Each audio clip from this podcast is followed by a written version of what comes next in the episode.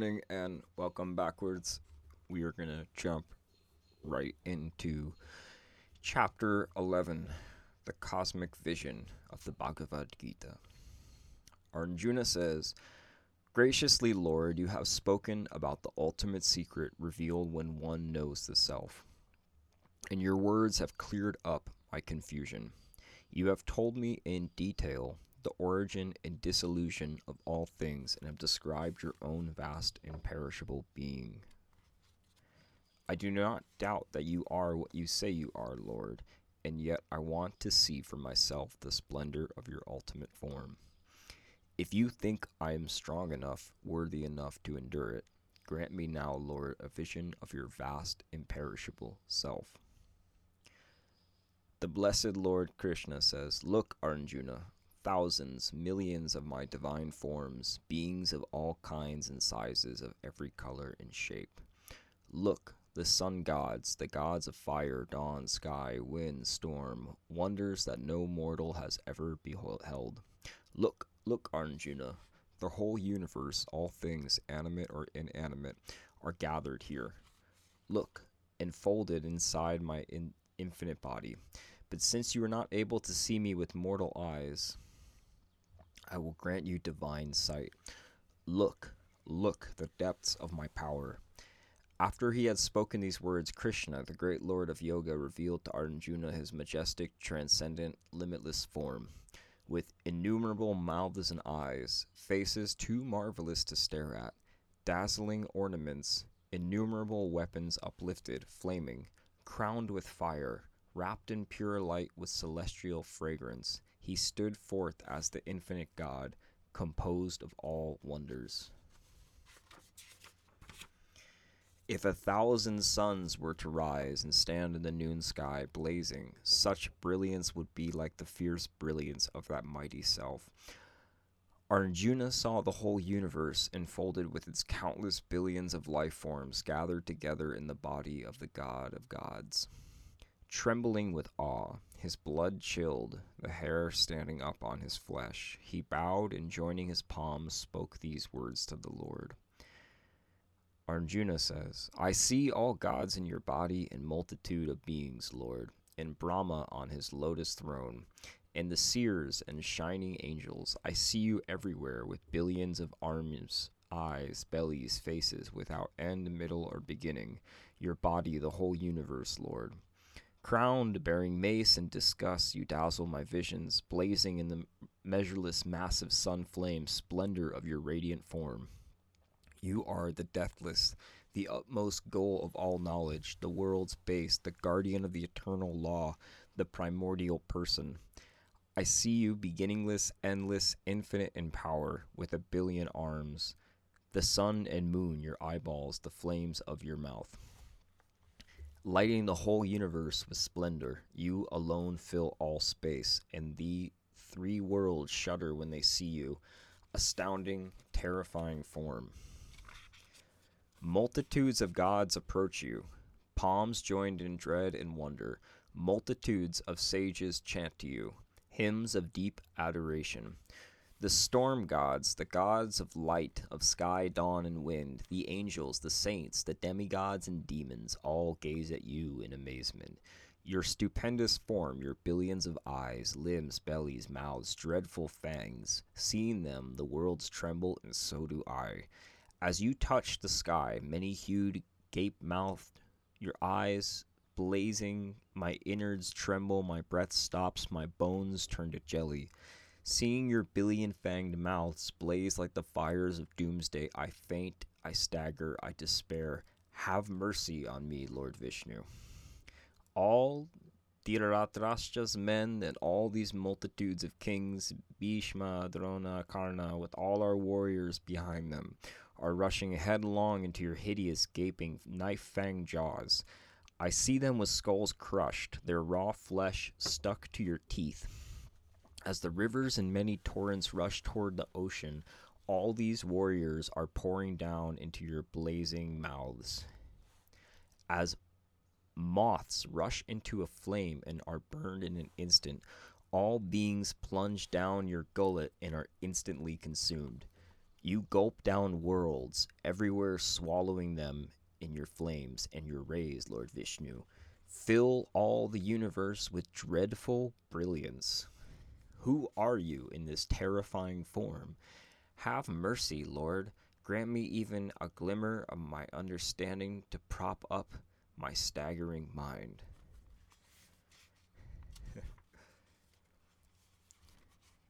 I enjoy reading this passage. One of the more most famous passages of the Bhagavad Gita. This idea rushing headlong into your hideous, gaping, knife fang jaws, I see them with skulls crushed, their raw flesh stuck to your teeth. this is a depiction of the reality of life that we're all facing on some level. As I was talking on the last podcast about cats and penguins doing decrepit things to others, that too is a part of God, the entire thing. And as we were talking in the first podcast about the situation, right, Viktor Frankl found himself in, in Auschwitz, and millions of other people being tossed into their uh, to their doom, tortured, and so on. This is a aspect of God, is what Krishna is conveying here to Arjuna. And it is horrifying, it is terrifying, it is unfathomable, yet it is a part of God, it is a part of life. It is not incongruent with divinity. We're not condoning these things from a humanistic perspective. We're simply coming to terms and grappling with the fact that there is horrific, monstrous atrocity and terrifying things that exist all through life, from down to the microbial level. Ebola could be a good example. To the animal level. I mean, obviously, this just sounds like a terrifying animal. Cobras and lions and tigers, plants with the Venus flytrap to human behavior. And then as the as we were talking about the Tibetan Thangka paintings they have, the gods, there's two sections where they are fighting each other. Even in the heavenly mystical realms there is war. You can think about a lot of how traditional shamanic cultures talk about, you know, war in the spirit world and that kind of thing. So this conflict and violence and disturbing reality is an aspect of the universe. And to me, I like to use the universe, life, and God as interchanging words. Krishna provides an explanation as to what he is and what this what is happening to Arjuna, who has obviously opened Pandora's box of revelation that he wishes he did not. The blessed Lord says, I am death, shatterer of worlds, annihilating all things. With or without you, these warriors and their facing armies will die. Therefore, stand up, win glory, conquer the enemy, rule. Already I have struck them down. You are just my instrument, Arjuna. Drona, Bhishma, Jayadratha, Karna, and the other great heroes have already been killed by me fight without hesitation and kill them. it's such an interesting passage to find that in, you know, what is a cornerstone of a, of a yogic text. Fight them without hesitation and kill them. Fascinating. I am death, shatterer of worlds. With or without you, death is inevitable. Therefore, stand up and conquer the enemy. It's interesting because as I read this, it's difficult to, on some way, frame it solely as a internal struggle, and on some level, and also from what I recall reading the author's or translator's commentary, Stephen Mitchell's, at the end of this book. He talks about it like there is kind of this interesting ambivalence that occurs here where we're not totally sure that this applies solely to just an internal thing. This might also, on some level, be a mythological, spiritual justification or uh, grappling with violence and war in the world. And this is kind of what I was talking about with uh, Lakota and the Native American culture, where to go out and do raids on other tribes was an accepted part of like becoming a man in the community, and you would kill other uh, other tribe warriors, and that was like part of the process is that you would go out and commit violence at the same time it wasn't really necessarily like an arbitrary thing. It was part of like it was supported by like a mythos and there was an ethos to it meaning it wasn't just like random acts of violence. There was a code of conduct within that and it was accepted as a necessary part of the spiritual mythology of the native cultures. And on some level i kind of feel that this is sort of also touching on that here, and I could be very much wrong about it, but from what I recall reading in the commentary, it's a little like they kind of are saying, like, yeah, if you are born into the caste where you have become a warrior, that is your fate. Accept your fate and participate in it. And your participation without attachment to the outcome is your redemption there. So you're not doing it because of selfish reasons. You're doing it because of the entire society of the caste system is founded on this these yogic principles and of evolution towards Krishna consciousness, and your action is your duty is a necessity for the for the entirety support of the whole social structure, which is moving all souls towards enlightenment in respect to where each one is at on the path so it's kind of like that's what he was saying. Like I, in the beginning, Krishna going and saying, "I'm moving dharma. I come to this world when things are becoming stagnant, and I have to move the wheel of dharma, of you know, bringing forth the teachings so that people go forth and act upon their duty, but they do so without attachment and with awareness and wisdom, so that no matter what they do, they can still come to me." So it's interesting because he's saying this is an inevitable thing. Uh, I have already struck them down. You are just my instrument. And I think that we can take this simply as maybe it is just an inner fight. But there's something about the way this reads to me that feels like it is also providing justification for the way that a culture functions with having warrior caste system. Having heard Krishna's speech, Arjuna, his palms joined, shivering with terror, bows to the Lord deeply and stammers these words. Now I know why the universe delights and rejoices in you terrified, the demons scatter before you, and sages bow. Why should they not bow, eternal Creator, infinite Lord? You are both being and non being, and what is beyond them both. The primal God, the primordial person, the ultimate place of the universe, the knower and the known, the presence that fills all things.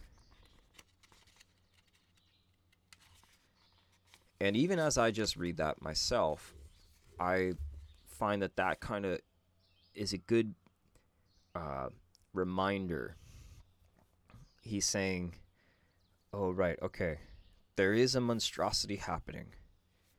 But if you are able to connect into the transcendental plane that is very much involved enmeshed, not removed from that atrocity, whatever the atrocity is, whether it's families killing each other, or genocide, or anything, you know, arguments amongst family, whatever it is.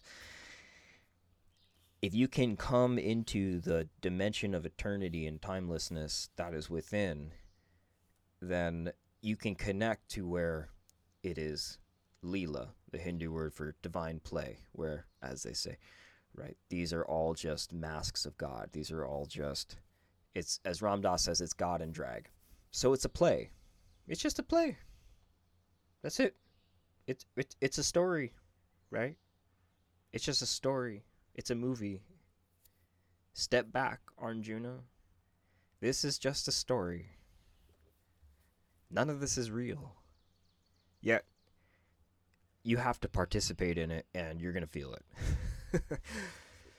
but I think this is the revelation, right? Saying, how can we, how can you come into that place, the primal God, the primordial person, the ultimate place of the universe, the knower and the known, the presence that fills all things, connecting to that presence where it's just almost like this horrific combat and conflict and atrocity is really just like waves crashing on the surface of the ocean and he's saying come down to the depths where yes that is happening but there's so much more and what's and the water isn't going anywhere just because the waves are crashing it's just waves crashing. We don't need to cry because a wave is crashing. We don't need to prevent the wave from crashing. It's already going to crash. The ocean is making the wave crash. You are participating as a wave. Yes, crash. And by crashing, you send out a ripple that makes other waves also crash.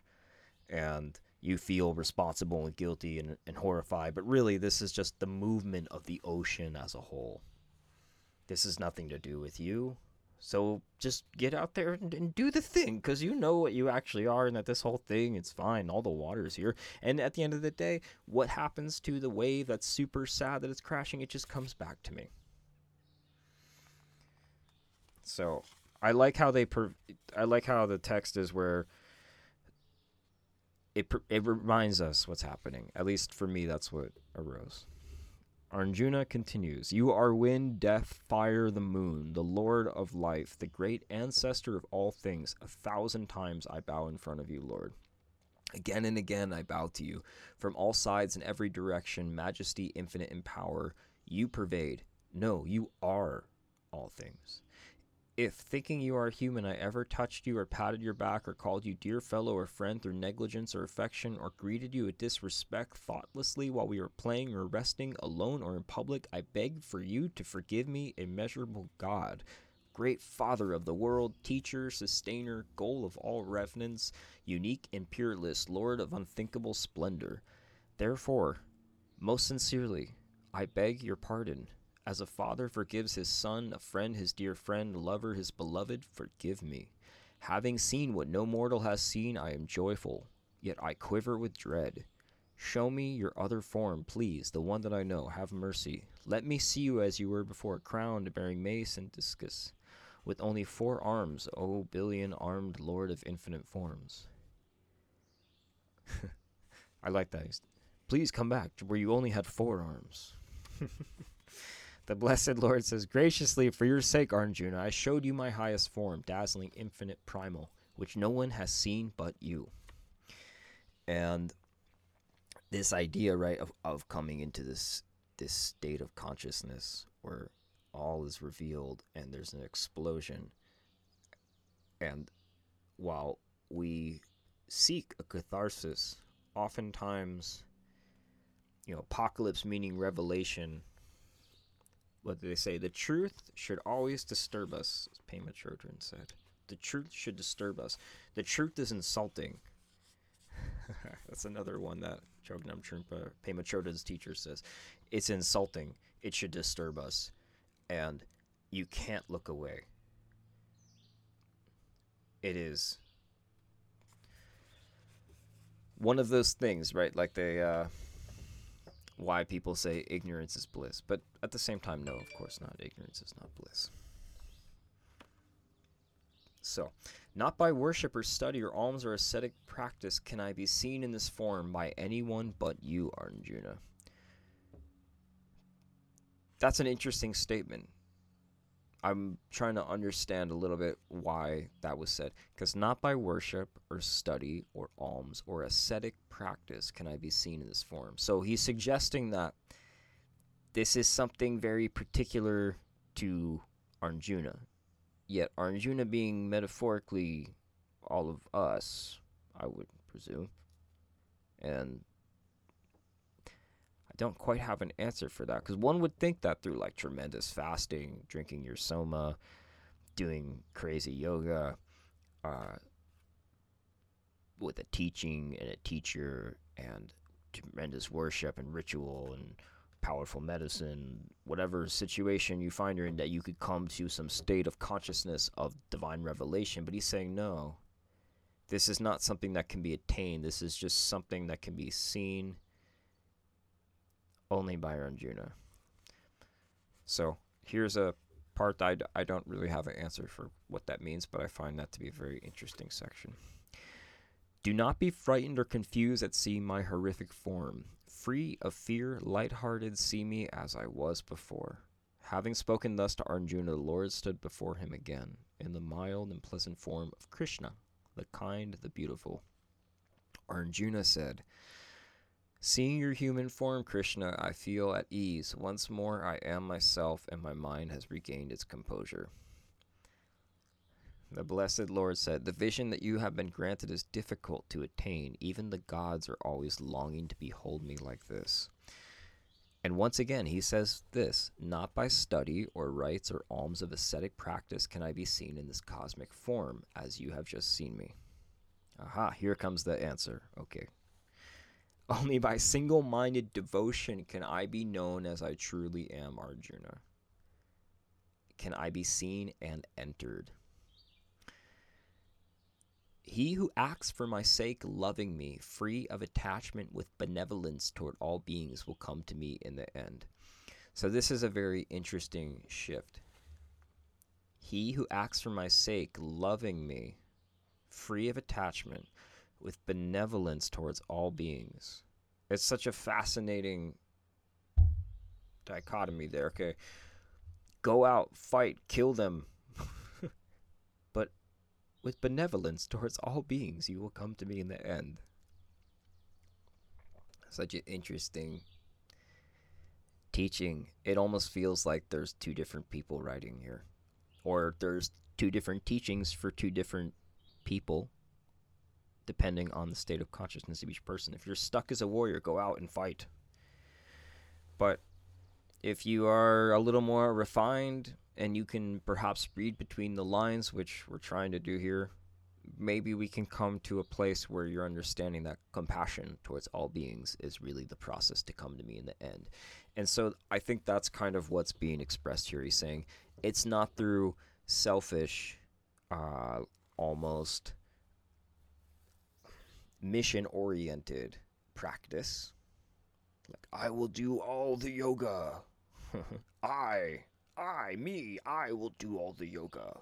Why the emphasis on yoga is that it's not a physical practice. And people going to these extreme lengths within themselves, so focused on themselves to enter into this state to find the cosmic form of Krishna. And he's saying, no, that's not what the is going to activate it. And what I'm sensing here from what he's saying is that because if you are so self obsessed, you will not be able to rise above. And one can think literally of perhaps the chakra system of the Hindu spiritual system, right? Where because you're so focused on energetic centers that are involved in self that amplify a state of being and awareness of self that you can literally not rise to a higher energetic center which requires deep compassion of the heart to turn that wheel to move the energy to a higher center. Chapter 12 The Yoga of Devotion. Arjuna says, One man loves you with pure devotion, another man loves the unmanifest. Which of these two understands yoga more deeply? The Blessed Lord says, Those who love and revere me with unwavering faith, always centering their minds on me, they are the most perfect in yoga. So, inner attitude, inner mindset are our focal points here, according to Krishna. But those who revere the imperishable, the unsayable, the unmanifest, the all present, the inconceivable, the exalted, the unchanging, the eternal. Mastering their senses, acting at all times with equanimity, rejoicing in the welfare of all beings. They too will reach me at last. But their path is much more arduous because, for embodied beings, the unmanifest is obscure and difficult to attain.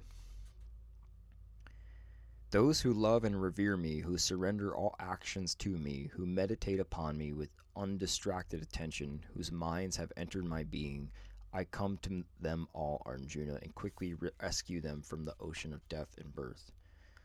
So, advocating a path of bhakti yoga, of devotion, and not necessarily getting sucked into the mystical and the mysterious, but just a state of devotion, praise, rejoice, joy, and a humanistic, heart centered place. The mystical path, as he says, is effective, but it's much more arduous. So, what we're getting here is that revelation and renunciation and seeking divinity is really an inner state of at, inner attitude and an inner state.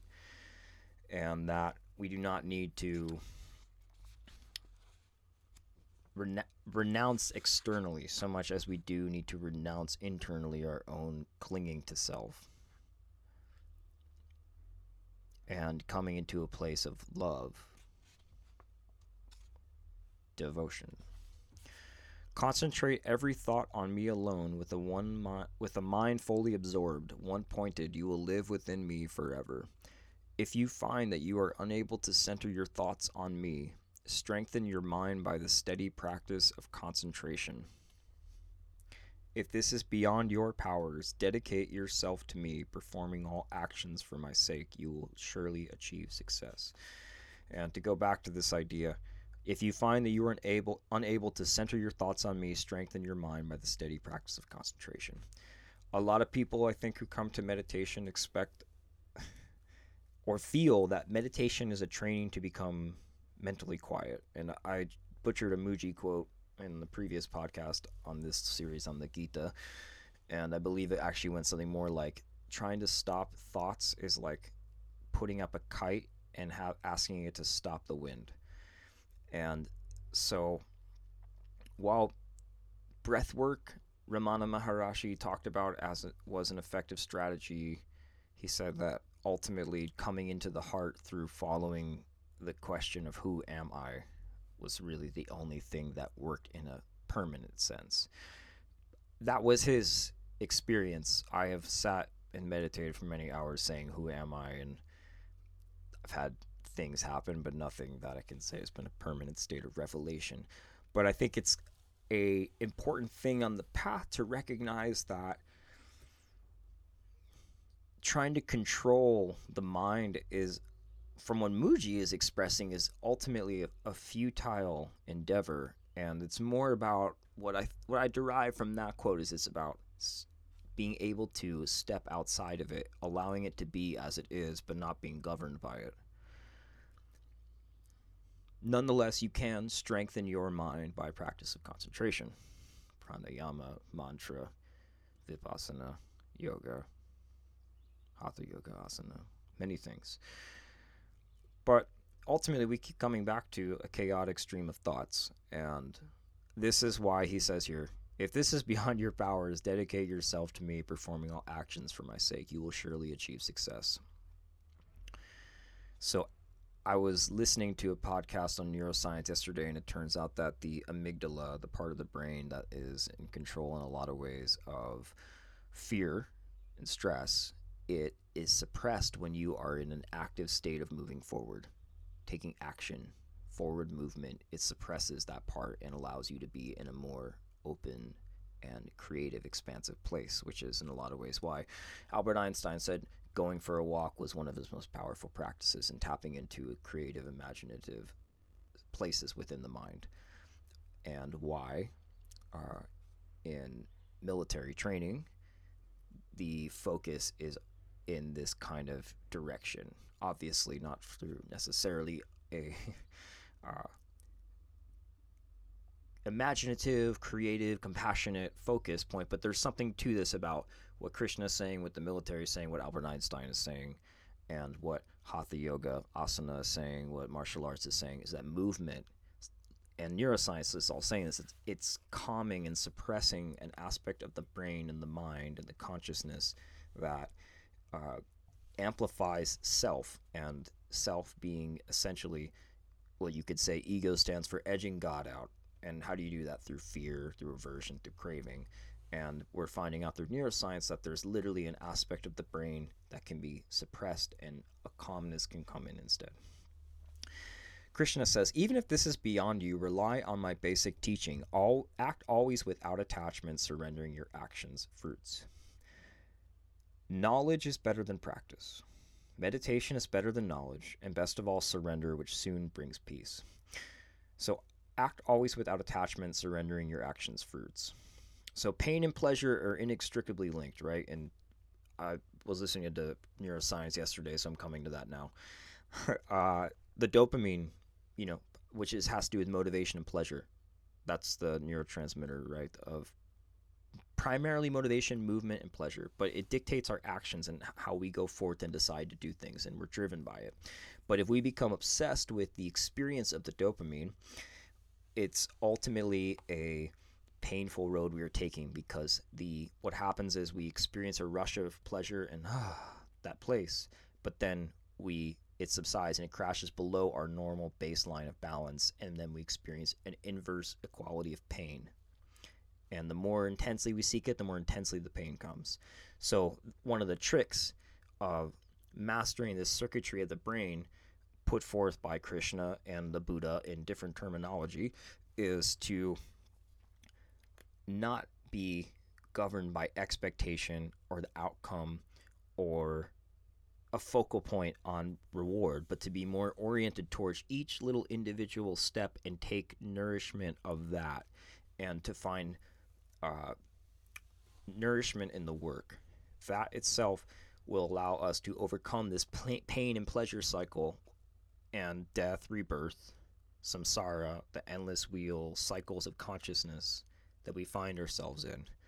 And I like this idea, right, of samsara and the wheel I was talking about the Tibetan Thangka painting and cycles of birth of death of also just being just metaphors for the states of consciousness that we find ourselves in not negating their mystical state that like we're literally dying and being reborn in different forms but also that daily we go through different death and rebirth of states of consciousness and through life there's different stages that we go through that are feel even more visceral than what we go through in a day.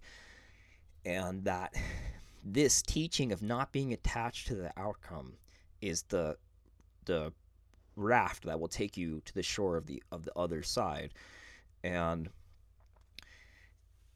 it's a it's a funny story another coming back to joseph campbell where he's talking about different uh, stages of buddhism different schools right? You have theravada little vehicle also known as hinayana. Then you have the larger vehicle Mahayana Buddhism, and you have the lightning path of Vajrayanic Buddhism. And the little vehicle is like I am going to do the work and sit in meditation and fasting and prayer and mantra and asceticism within reason because it's Buddhism, it's middle way, and I will find revelation. And then another school comes around and says Mahayana. No, no, no. The greater vehicle. It's greater because it's going to be more encompassing to others. So it's taking the route of compassion and this is very much more I think you'll find in like Tibetan schools. While Hinayana and Theravada you find more. I've, my limited knowledge of this would be more like Southeast Asia and places along those lines. And the Tibetan practice of you know compassion, compassion. Think about others first. We only get out when everyone else gets out with us. And I take the Bodhisattva vow to remain in this world in service of this Dharma to help bring forth this state of consciousness and revelation for all beings until everything is out, even those in the hell realms and the hungry ghost realms. And then the Vajrayanic path of saying, okay, well, maybe there's a trick. Not, and that's a bad way to put it. Maybe there's a a a, a way to awaken higher centers of consciousness where we can. It won't take many lifetimes as the other two traditions. This is going to happen now, and it's very dangerous and it's very powerful and it moves fast. And to me, this is very much like the path of the Kundalini. And this is the path that leads to that revelation of Krishna as the destroyer of worlds. And many methods for that, right? All kinds of things. I mentioned previously Mike Crowley, who has a book, Hidden uh, Psychedelics of Buddhism, or something along those lines, where he's talking about that soma and psychedelics were very much a an ARP to this present day an aspect of Tibetan Buddhism, but it's kept very secret for the power of it and wanting to protect the rituals surrounding it and what it can offer. So, the story that Joseph Campbell says is to explain this a little bit, because this is the reason I'm going into this. This is very much what Krishna is, is trying to explain to Arjuna here. And, and I like Joseph Campbell's uh, story about it. He says, it's like you're in New York or you're New you're New York City and you heard about this amazing place, New Jersey. I used to live in New Jersey for 10 years when I was growing up. Uh, it I certainly wouldn't think of New Jersey as the promised land, but nonetheless, it's like you're in Brooklyn and you said, I heard about New Jersey. How do I get there? That is the promised land. New York City being our ordinary consciousness. The Hinayana man comes up and says, Get on the boat. You get on the boat and you, he's like, Okay, uh, no, I'm messing the story up. I'm gonna go back. What happens is you get your own boat and you start to paddle to New Jersey. You can't see it, but you know it's that direction. So you're paddling, and you're paddling, and just like lifetimes of paddling. You're like, I need to expedite this process. It's taking a long time, and all of a sudden you you hear a thud like a boom, and you realize you hit another boat and you see that there are many other people also taking this pilgrimage on a vessel to New Jersey. So you hot and the ferryman says, "Come and get in the boat with us. We'll get there faster together." But in order to do it, we all have to work for each other and care for each other and support one another. And if everyone's in their own individual boat, we'll never make it to New Jersey. So we all got to paddle together. And if someone falls down, you got to pick them up and paddle help them paddle while you paddle for yourself too so you're taking on more energy and responsibility than if you were just by yourself and it's very stressful. You get pissed off at people. People aren't doing their job. They're slacking off. Someone else is working too hard. You're the one who's working too hard. Then you realize you're not really working that hard and there's a lot of other people who are working way harder than you and you're kind of the one that's slacking off and the boat just feels like it's just going in circles in a lot of ways and, and you're starting to wonder does this make any sense? But you're remembering okay i have to have compassion for people so you just keep rolling with it and you're starting to kind of lose attachment to getting there because you're just okay we're together we're working together we're figuring it out but you still like what is new jersey you every now and then maybe you see like a little glimpse of something and you're like, oh, is that New Jersey? I don't know. And you're looking everywhere and then all of a sudden you hit another boat. And this is the lightning path. They say, step in. We're going to get there today. You're like, thank God, how many lifetimes have I been doing this for? And then you hop into the boat. You get there. And they say, look, and you look up, and all of a sudden you're at New Jersey. But then you get out and you see that New Jersey is actually completely connected to New York City. And it's not really like a separate landmass or a separate country or some faraway land, the fog clear that had been preventing you from getting from one side to the other. And you're like, oh, okay this has been here the whole time. And then you simply just choose to walk across the GW bridge and you you go get uh, some falafel and you go get one of those bagels at Tompkins Square Park. Go see a concert and you go back to New Jersey and you know you're kind of just going back and forth and it's like yeah okay I'm a commuter now it's cool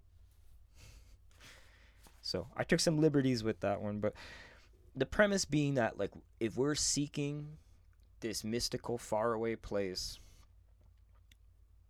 it will never show up. But if we can, as Krishna says, surrender you know, because first there's meditation. We're paddling in the boat on our own. He says meditation. So knowledge is better than practice.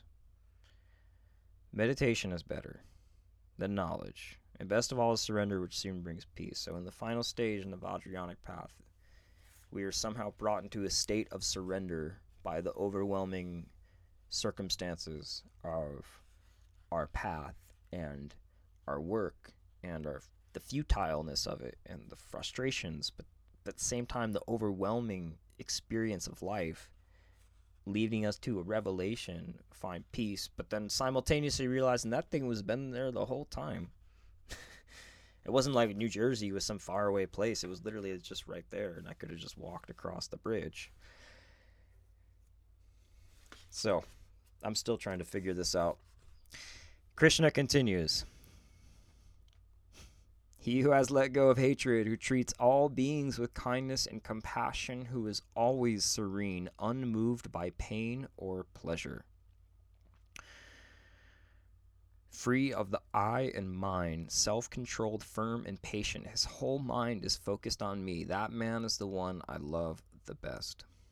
So, unmoved by pain or pleasure. And that's so much of this understanding of how dopamine affects our mindset and our behavior and our motivations and our addictive tendencies is that we don't want pain and we seek pleasure.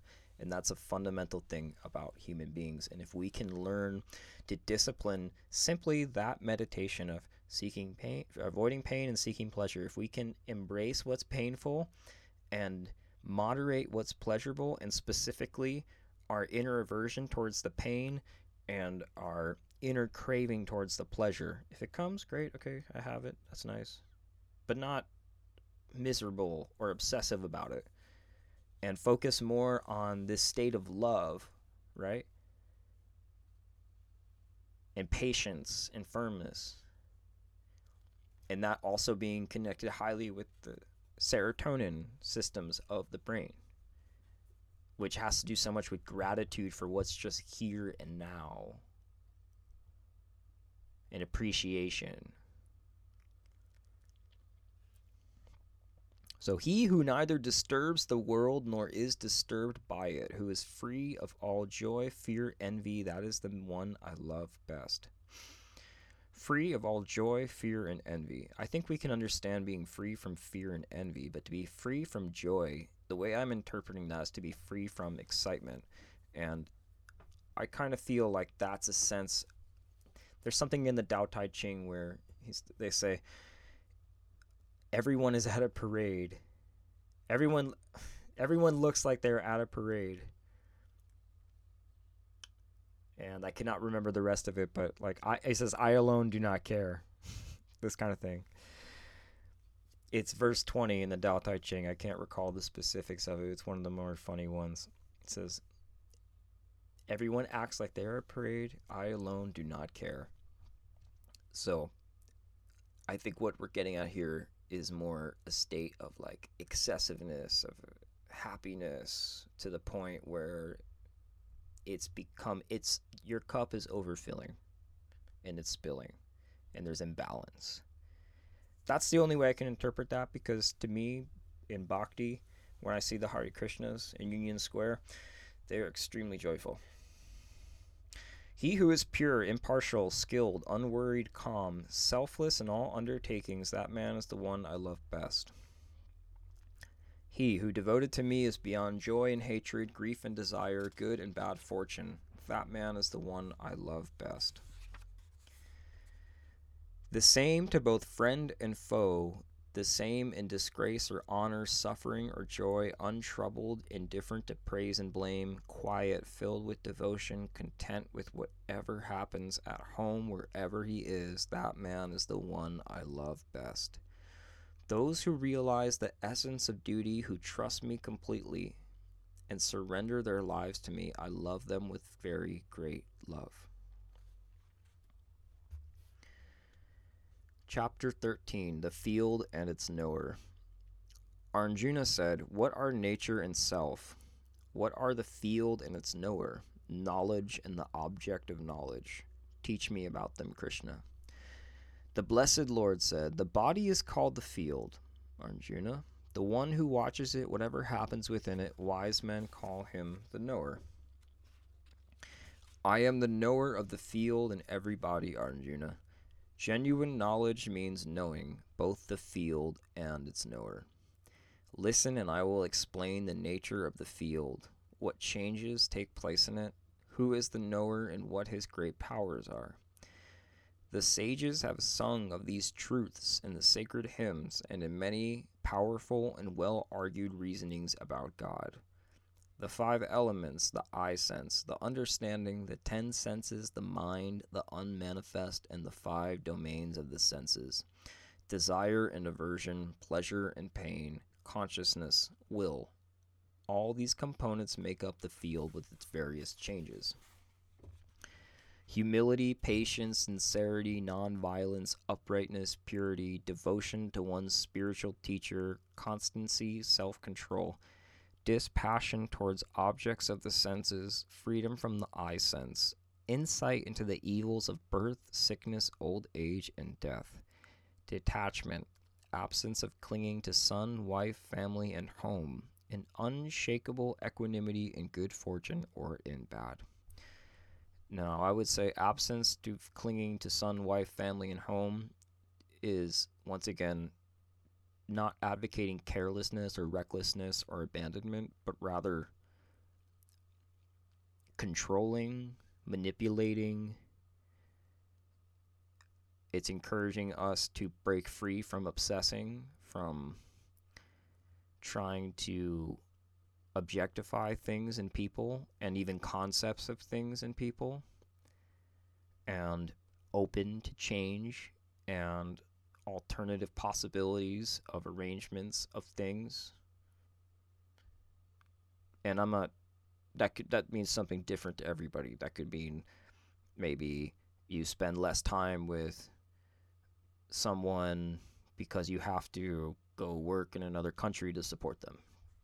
For another person that could mean taking a lot of space because there's so much conflict in the house. There's a lot of ways that can look and you can get all kinds of creativity with what that can mean, but stripping ourselves of our concept that we are imposing upon the outside world, especially our family, because there's such an intense emotional fixation on those things, and they remain outside of us. Krishna says, An unwavering devotion to me above all things, an intense love of solitude, distaste for involvement in worldly affairs. I like this one a lot. Have it underlined. Intense love of solitude. Have a book in my house called The Wisdom of Alpacas. pictures of funny alpacas and good quotes of wisdom. One of them is by Aldous Huxley and says something like the more powerful and unique and uh, authentic a mind, the more its love for the religion of solitude. And while I dabble in many things and community and people and traditions and so on and so forth, there's something extraordinarily resonant just about the practice of finding yourself in a space of solitude.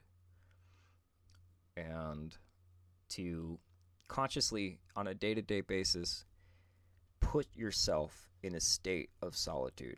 And obviously, there's loneliness and solitude. Loneliness is an inner state of negativity because you are physically alone. Solitude is like a state of rejoice and philosophical spiritual depth, depth and exploring and creativity can open up and connection to nature and one's own inner voice and inner vision. And to lose that connection specifically because of worldly affairs, I can just say for myself, is feels like a failure and feels like the onset of sickness, of getting sucked into conformity and manipulation by others. And fundamentally, that's getting sucked into my idea of what it means to be in a conformist mentality, but also what it means to uh, manipulate one's own self because we allow others to do things to us to guide us in misdirection and that's why it's important to embrace mentality of ownership and responsibility and not a victim mentality of someone made me someone this and that. Like yes sometimes like social pressures and worldly affairs and so on and so forth can be extraordinarily overwhelming but that is our opportunity to rise to a higher capacity of awareness and discipline and clarity about what direction we need to go in. And anytime we lose this, we need to go into a state of solitude, and we'll lose it every single day at some moment. I most likely. So why we search and seek out solitude consciously daily as a practice. Persistence in knowing the self and awareness of the goal of knowing. All of this is called true knowledge, which what differs from it is called ignorance. Krishna continues, I will teach you what should be known, knowing it you are immortal. It is the supreme reality which transcends both being and non being.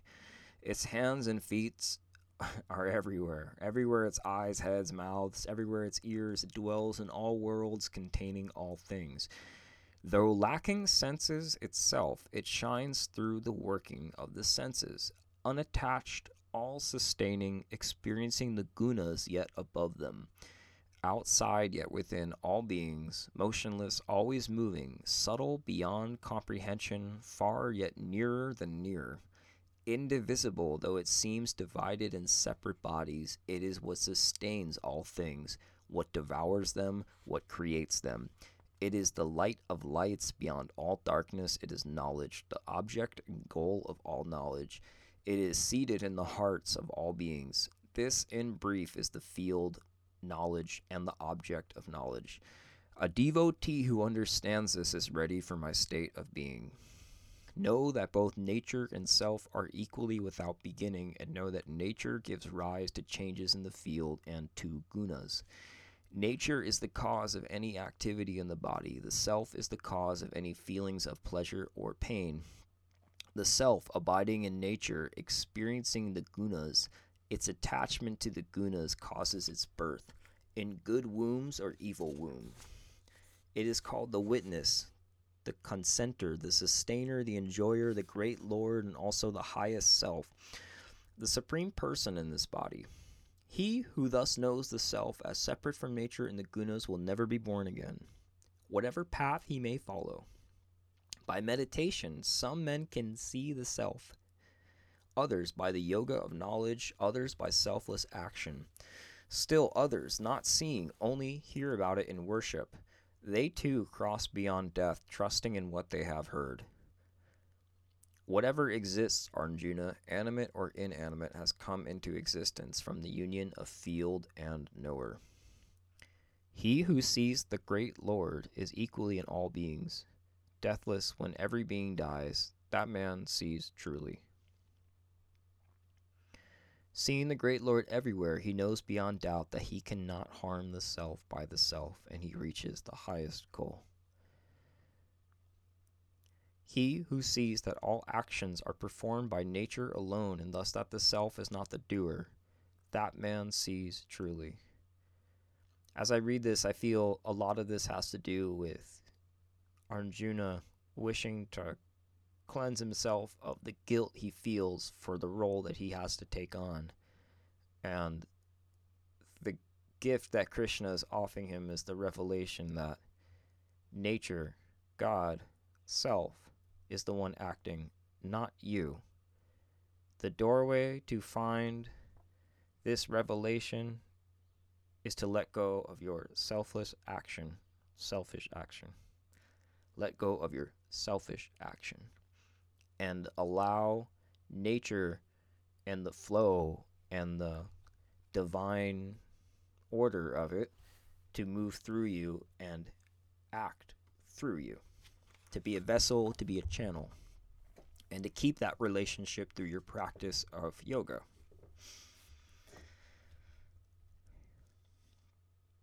When he sees, Krishna says, that the myriad beings emanate from the One and have their source in the One, that man gains absolute freedom.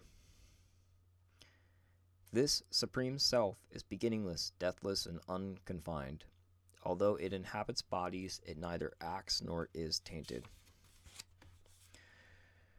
Just as all present space is too rarefied to be tainted, so the self is untainted by dwelling within a body.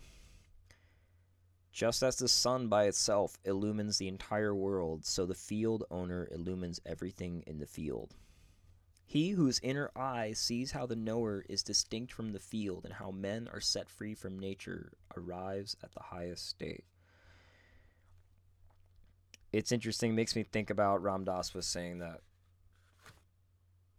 we are kind of going back and forth between identifying with our personality and then our soul and we go through cycles throughout the day where we're in one the other and we lose the, the soul and then we find ourselves trapped in ego and generally a result resulting in a lot of mental psychological emotional affliction and then reconnecting back to our soul which is why the practice of solitude is highly recommended and then being able to exist in that place but then simultaneously he says if you lose your personality to the soul then you're not really walking in the dance of life, which is what the Gita is talking about.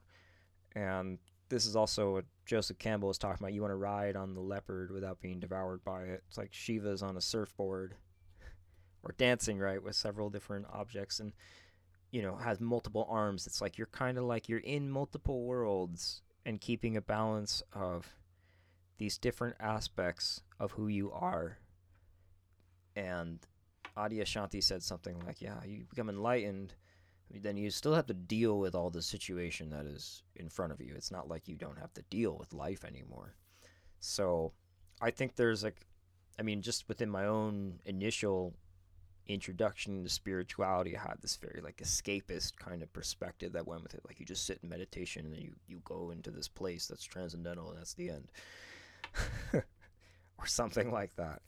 And it's no thinking and what's here, you know, they're they're not advocating that. They're they're saying very much that like we need to use discernment,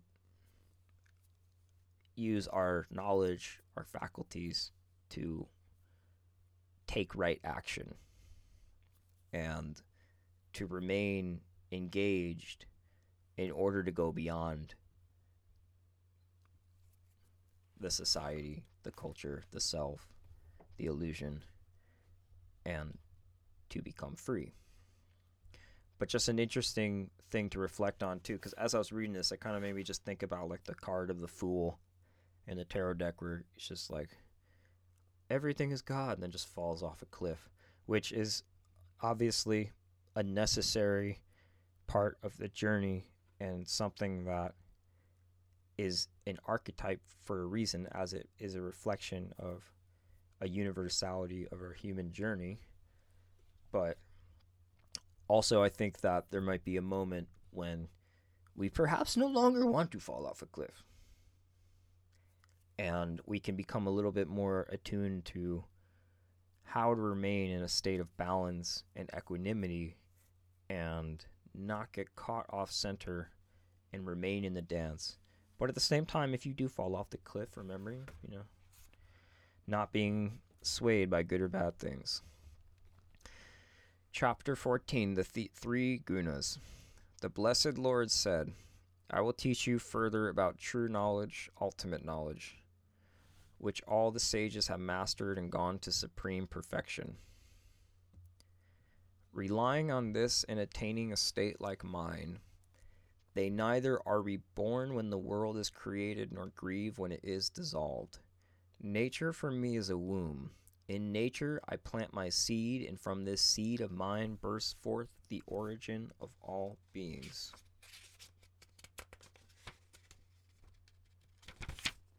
Whatever life forms Arjuna develop in any womb, Nature is their primal womb, and I am their seed giving father. The three gunas, born of nature, sattva, rajas, and tamas, bind to the mortal body and deathless embodied self. Of these three, sattva, untaint, untainted, luminous, free from sorrow, binds by means of attachment to knowledge and joy, Arjuna. Rajas is marked by passion, born of craving and attachment. It binds the embodied self to never ending activity. Interesting in the culture we live in here in the United States how never ending activity is highly regarded as a virtue. Tamas, Krishna says, ignorance born deludes all embodied beings. It binds them, Arjuna, by means of dullness, indolence, and sleep. Consumer culture. Sattva causes attachment to joy, rajas to action, and tamas, tamas obscuring knowledge, attaches beings to dullness. Sattva prevails when it masters rajas and tamas both. Rajas or tamas prevails when it masters the other two. When the light of knowledge shines forth through all the gates of the body, then it is apparent that sattva is the ruling trait. Greed and constant activity, excessive projects, cravings, restlessness, these arise when rajas is the ruling trait.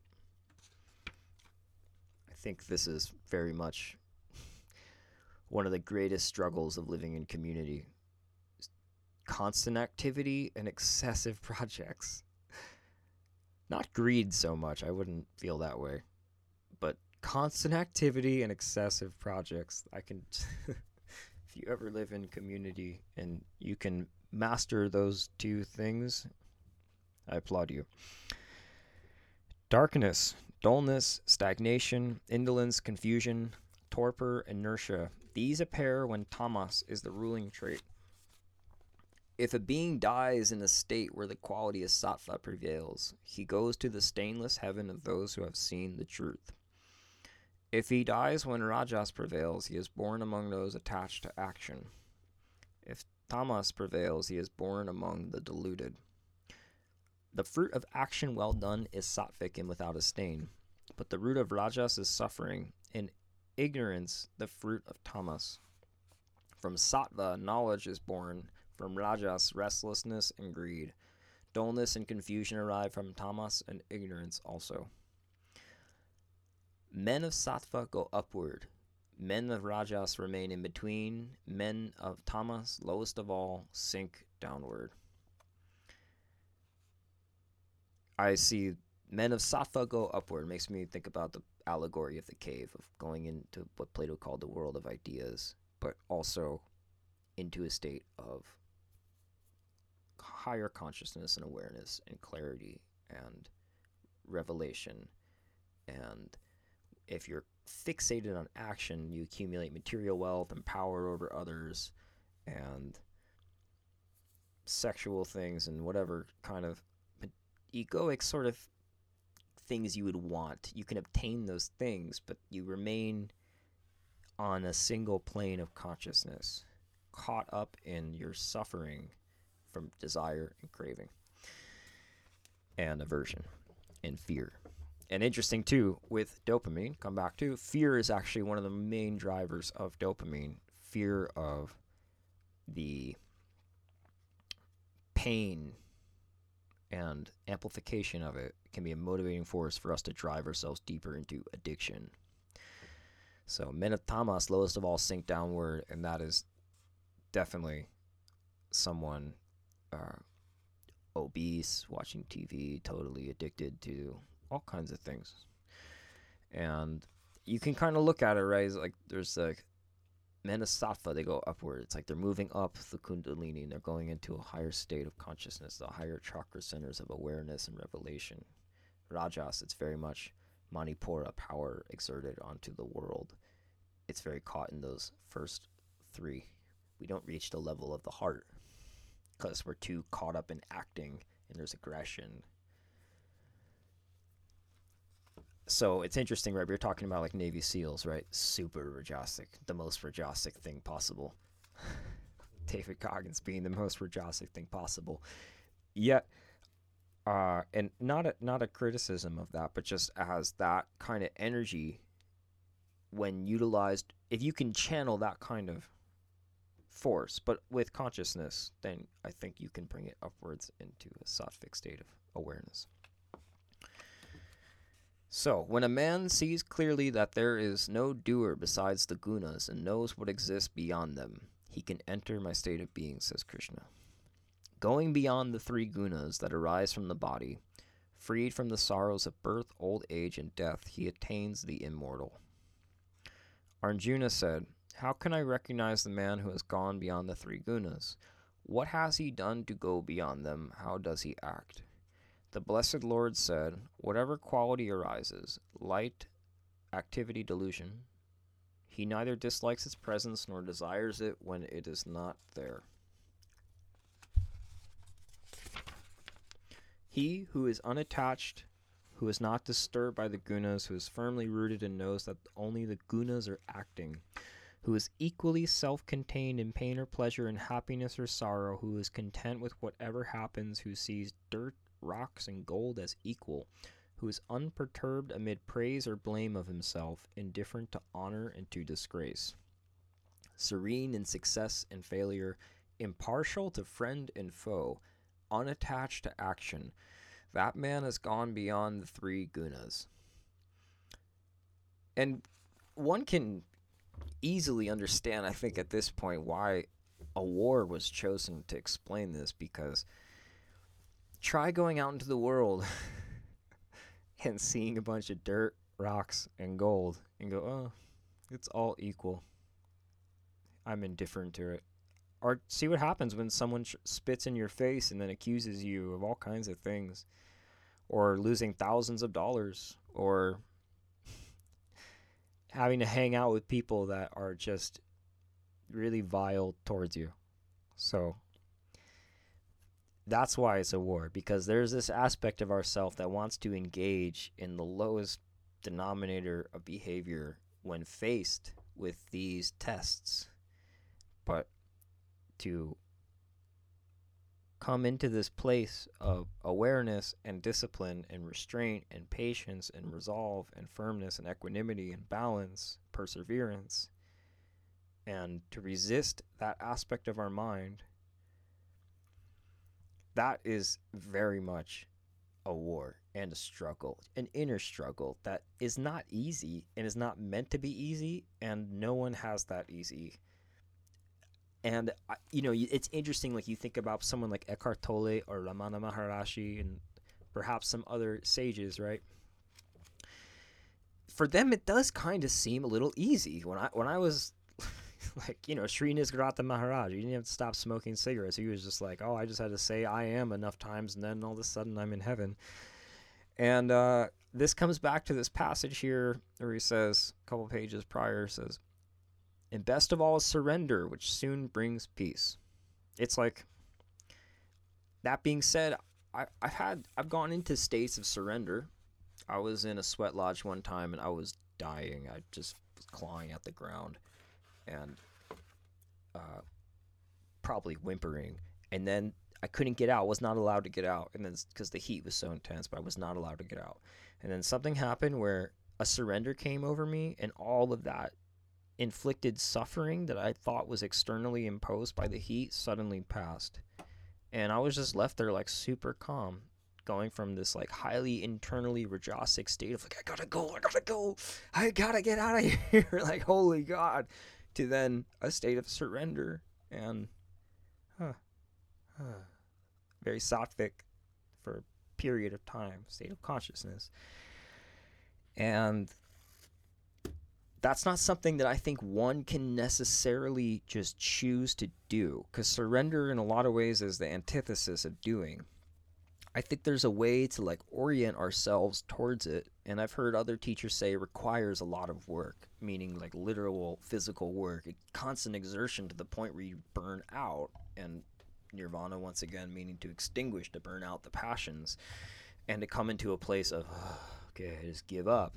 I can't win the fight we all know what this feels like at different moments in our life. There's that's that's the the beauty of, of not getting what you want in life and making mistakes and failing. And that's why they say, where you stumble, therein lies your treasure. It's that state of surrendering to just what's inside of you. Okay, I have failed. I have. you shall not pass.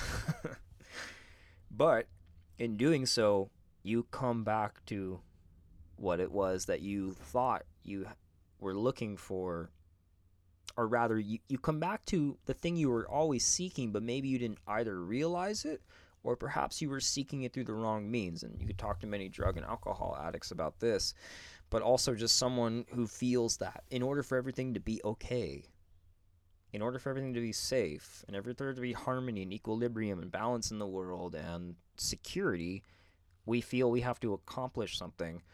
And the bhagavad gita is saying no that is not the case, as is all of these teachings. That fundamentally, what makes it okay is this inner mastery over ourselves and this conflict of this eternal war and our understanding of yoga and right action in relationship to all of this. And that it's through discipline but also through devotion is what he's saying and through through love right because it's very much coming to the heart it's coming to a place of peace and surrender to unity, which is found in the heart, right? And once again, it's not something you can just do. Unfortunately, that's that's sort of like the bad news. You can't just do it. You can try everything you can. and, you know, drive yourself totally mad doing it. And then all of a sudden maybe someone there's just like a little shift in the environment all of a sudden satori right in the zen tradition huh, huh. there's a state of the mind just poof, it stops. But that's not something that we can decide dictate. People could probably work their entire lives and never come in contact with this. People can take all kinds of psychedelics or medicines or go to all kinds of different teachers and different kinds of traditions and practices and yoga and meditation and devotional chanting and blah blah blah. And this still could never happen. Which doesn't undermine all those things because i feel in a certain way these are preparation and they is why there's this conversation in the book about like karma. And we are bringing ourselves and you know it's like for instance maybe this is a good way to look at it too like why they say the journey is the destination, not the destination itself, right? Because not being attached to the fruits of our action, we're not seeking to find this state, although we are. we're trying to, but you want to enjoy the process. That's really where I think the that I love what Joseph Campbell has to say because he puts it in that kind of way where like you know find, th- find follow your bliss right, which he's taking from Sat Chit and Ananda, Ananda being bliss, and he's saying connect to that because if you do that you get the he says you get like a slow burn if you depending on what you do. Obviously if your bliss is like Wim Hof and it's it's not a slow burn it's pretty intense. But his was a slow burn you know he locked himself in the woods during the Great Depression uh, and he just read. And he through through mythological texts for him he connected to this uh, like this sattvic state of consciousness but it was not an intense rapture like Vajrayanic teachings or something like that. It was more like this gradual, slow dawning to open into something. And but he's saying that through the we, we are in a state of like appreciation and gratitude for w- what we get to do. And so if we can find a way to enjoy the process, then it doesn't really matter like if it leads to revelation. Like so as I say like oh you can do all this stuff but it won't lead to revelation and people say that all the time. I hear lots of people say those sentences in reference to that, like, oh, like yeah, that person does all these things, but I would say in counter to that, and counter to what I just said, because the whole thing is kind of a paradoxical mess. You would say, yeah, but uh, I enjoy doing those things. I enjoy doing asanas. I like running. You know, I like sitting in a sweat lodge. I like sitting in a dharma talk. I like reading the Bhagavad Gita. I just enjoy doing it, and just you know, through my nature of the enjoyment, it is leading to something.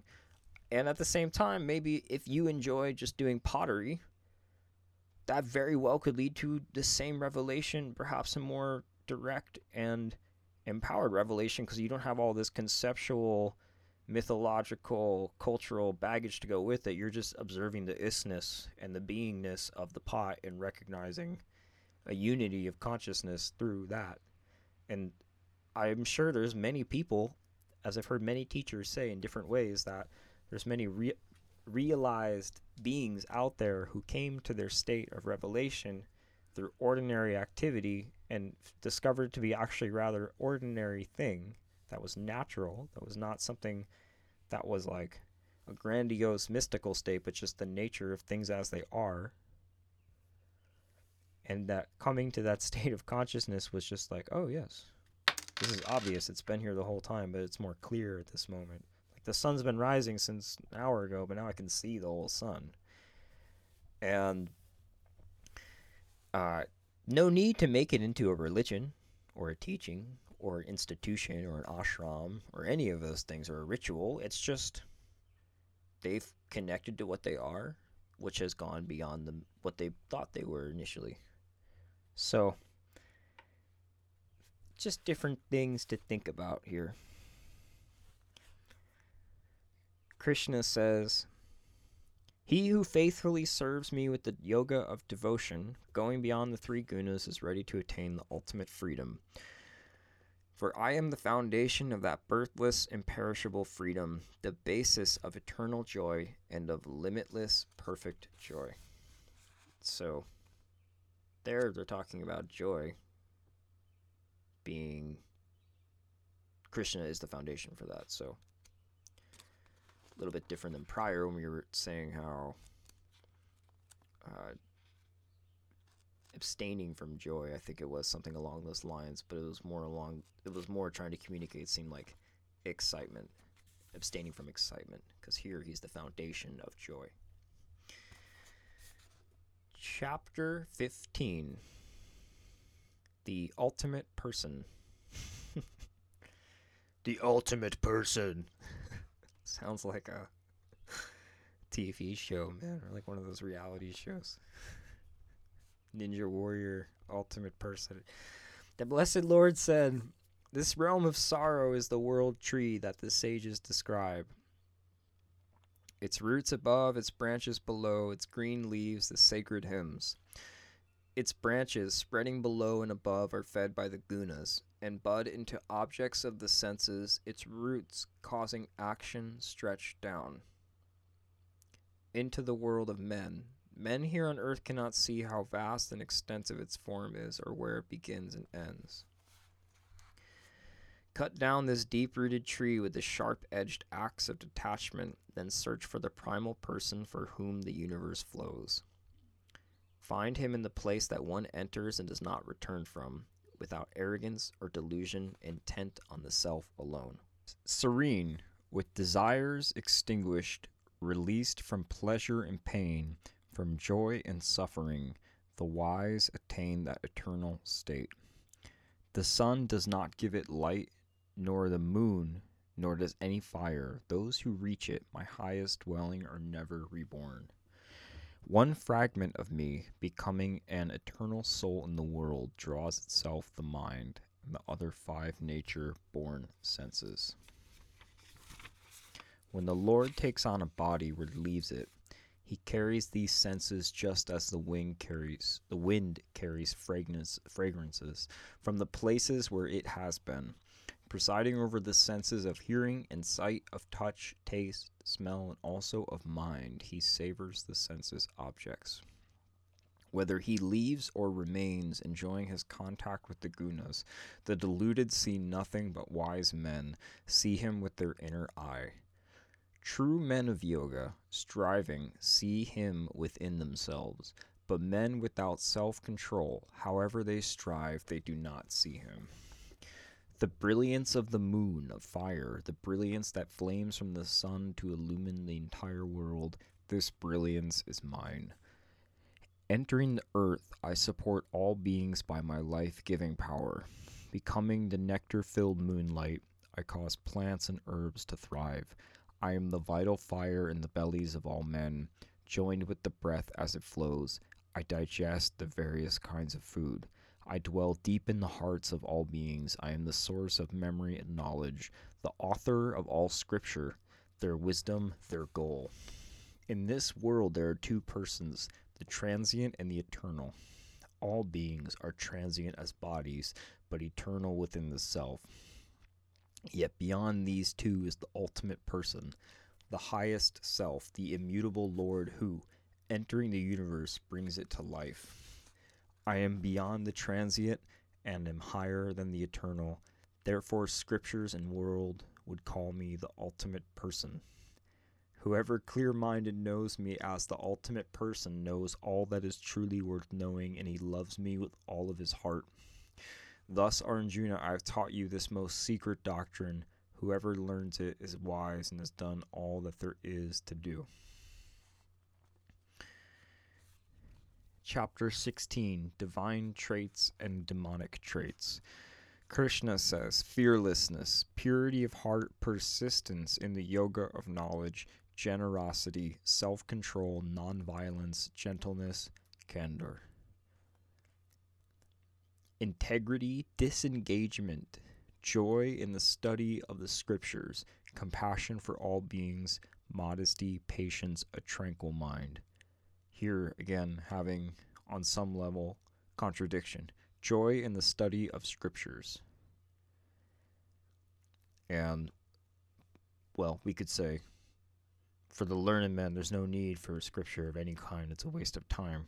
However, here perhaps they're saying joy in the study of scriptures, that simply to be enmeshed in the language, in the imagery, the poetry, the meditation of jnana yoga, study of knowledge, invokes joy, which can be affiliated with equanimity.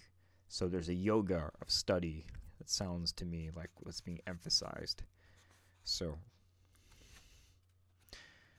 carries on with the traits Krishna says dignity, kindness, courage, a benevolent, loving heart. These are the qualities of men born with divine traits, Arjuna. Hypocrisy, insolence, anger, cruelty, ignorance, conceit these, Arjuna, are the qualities of men with demonic traits. The divine traits lead to freedom, the demonic to suffering and bondage. And fascinating how often we oftentimes can feel so righteous and justified in our anger in our conceitedness, disregarding our own hypocrisy. The Dhammapada says, hypocrisy lives in you. and all of these traits live in all of us. This is what we're gathering. And this is why this book has been sustained for thousands of years because it's speaking to something that everyone can relate to, that this is in all of us. The capacity to be cruel is in all of us. And this comes back to this premise, as I was talking about in the first episode of this series in the Bhagavad Gita, we were talking about uh, Viktor Frankl's time in Auschwitz and how prison guards ordinary, normal people can inflict horrendous violence against others, but then go home and be totally considered as normal people. And there was a prison study done at Stanford by Philip Zimbardo, very interesting name. I studied it in high school. I remember it still impacted me because of the teaching of this. They're trying to understand the psychology of people such as Nazi guards. How could people do this kind of thing? Very famous study. You've probably heard of it and they there's video footage of it. It's very dark. They had participants in a study, knowing it was a study, pretend to be in a jail, and it went on for six months or something like that, I believe. And they had to shut it down because it got so uh, sadistic. But people pretending to be inmates and people pretending to be guards. And essentially, what happened was the people pretending to be guards, when given tremendous power without check, and authority turned into monsters and I'm I still can see it. I have a very very photographic almost video tape like memory. And I could still see the grainy footage of the guy just like screaming, and I think he was like beating on the other student. These are students at Stanford in college. These aren't just like, uh, not that being a student at Stanford really means anything, but just saying that these weren't like crazy people they picked off the street necessarily. These are people that supposedly went through a rigorous academic filtration and were recognized for their prowess psycho mentally and that kind of thing intellectually. But the point being that when circumstances are imposed upon us as my teacher says when life starts to test you test your character it's very common and actually very ordinary to turn into succumbing to these demonic traits and it's not necessarily like oh some you can't simplify like oh the Nazi the Germans are immoral people that prison guard people are immoral because what this pr- what this prison study found done by Philip Zimbardo I think in the 60s or 70s what they discovered was that when people are put in positions of unchecked authority and power and given dominion over others really horrific unconscious ignorant, dark things can come out, and it's almost like the uh, the floodgates to Mordor, to the unconscious, right, are given free reign to just unleash themselves upon others, and why it's extraordinarily important that we are consistently checking ourselves through our relations, not just to humans, but to the earth, to nature, to addictions, to substance use, to food, to exercise, to check ourselves in all kinds of ways as to how are we giving credence to things. And I remember also too, you know, Life of Pi, the film, uh, which is also a book. I read the book many uh, many years ago, and I can't recall it as well as I can recall the film. But that's very much I feel a study on the Bhagavad Gita in a lot of ways. Although the main character t- is multifaceted in his religious outtake, meaning he's a Christian, a Muslim, and a Hindu, he says. And if you recall, what happens is they're trying to get to another country, America, and they crash. And uh, he's le- on a lifeboat with a ferocious tiger. And long story short, this tiger right is a metaphor for this this thing that's inside of all of us that we have to grapple with constantly. And at the very end of you know, first he tries to kill it, then he realizes he can't do that, and you know we can. It's a very interesting film where it's not really clear whether how much of this is like real and how much of this is a metaphor just for how someone views themselves and their moral conduct and their own capacity to unleash violence on others when pressed in circumstances. And it's interesting, Rex. At first, he wants to kill the tiger and he can't do it. And then he realizes he needs to train the tiger. There's no way out of it. And not only does he have to train it, he has to feed it.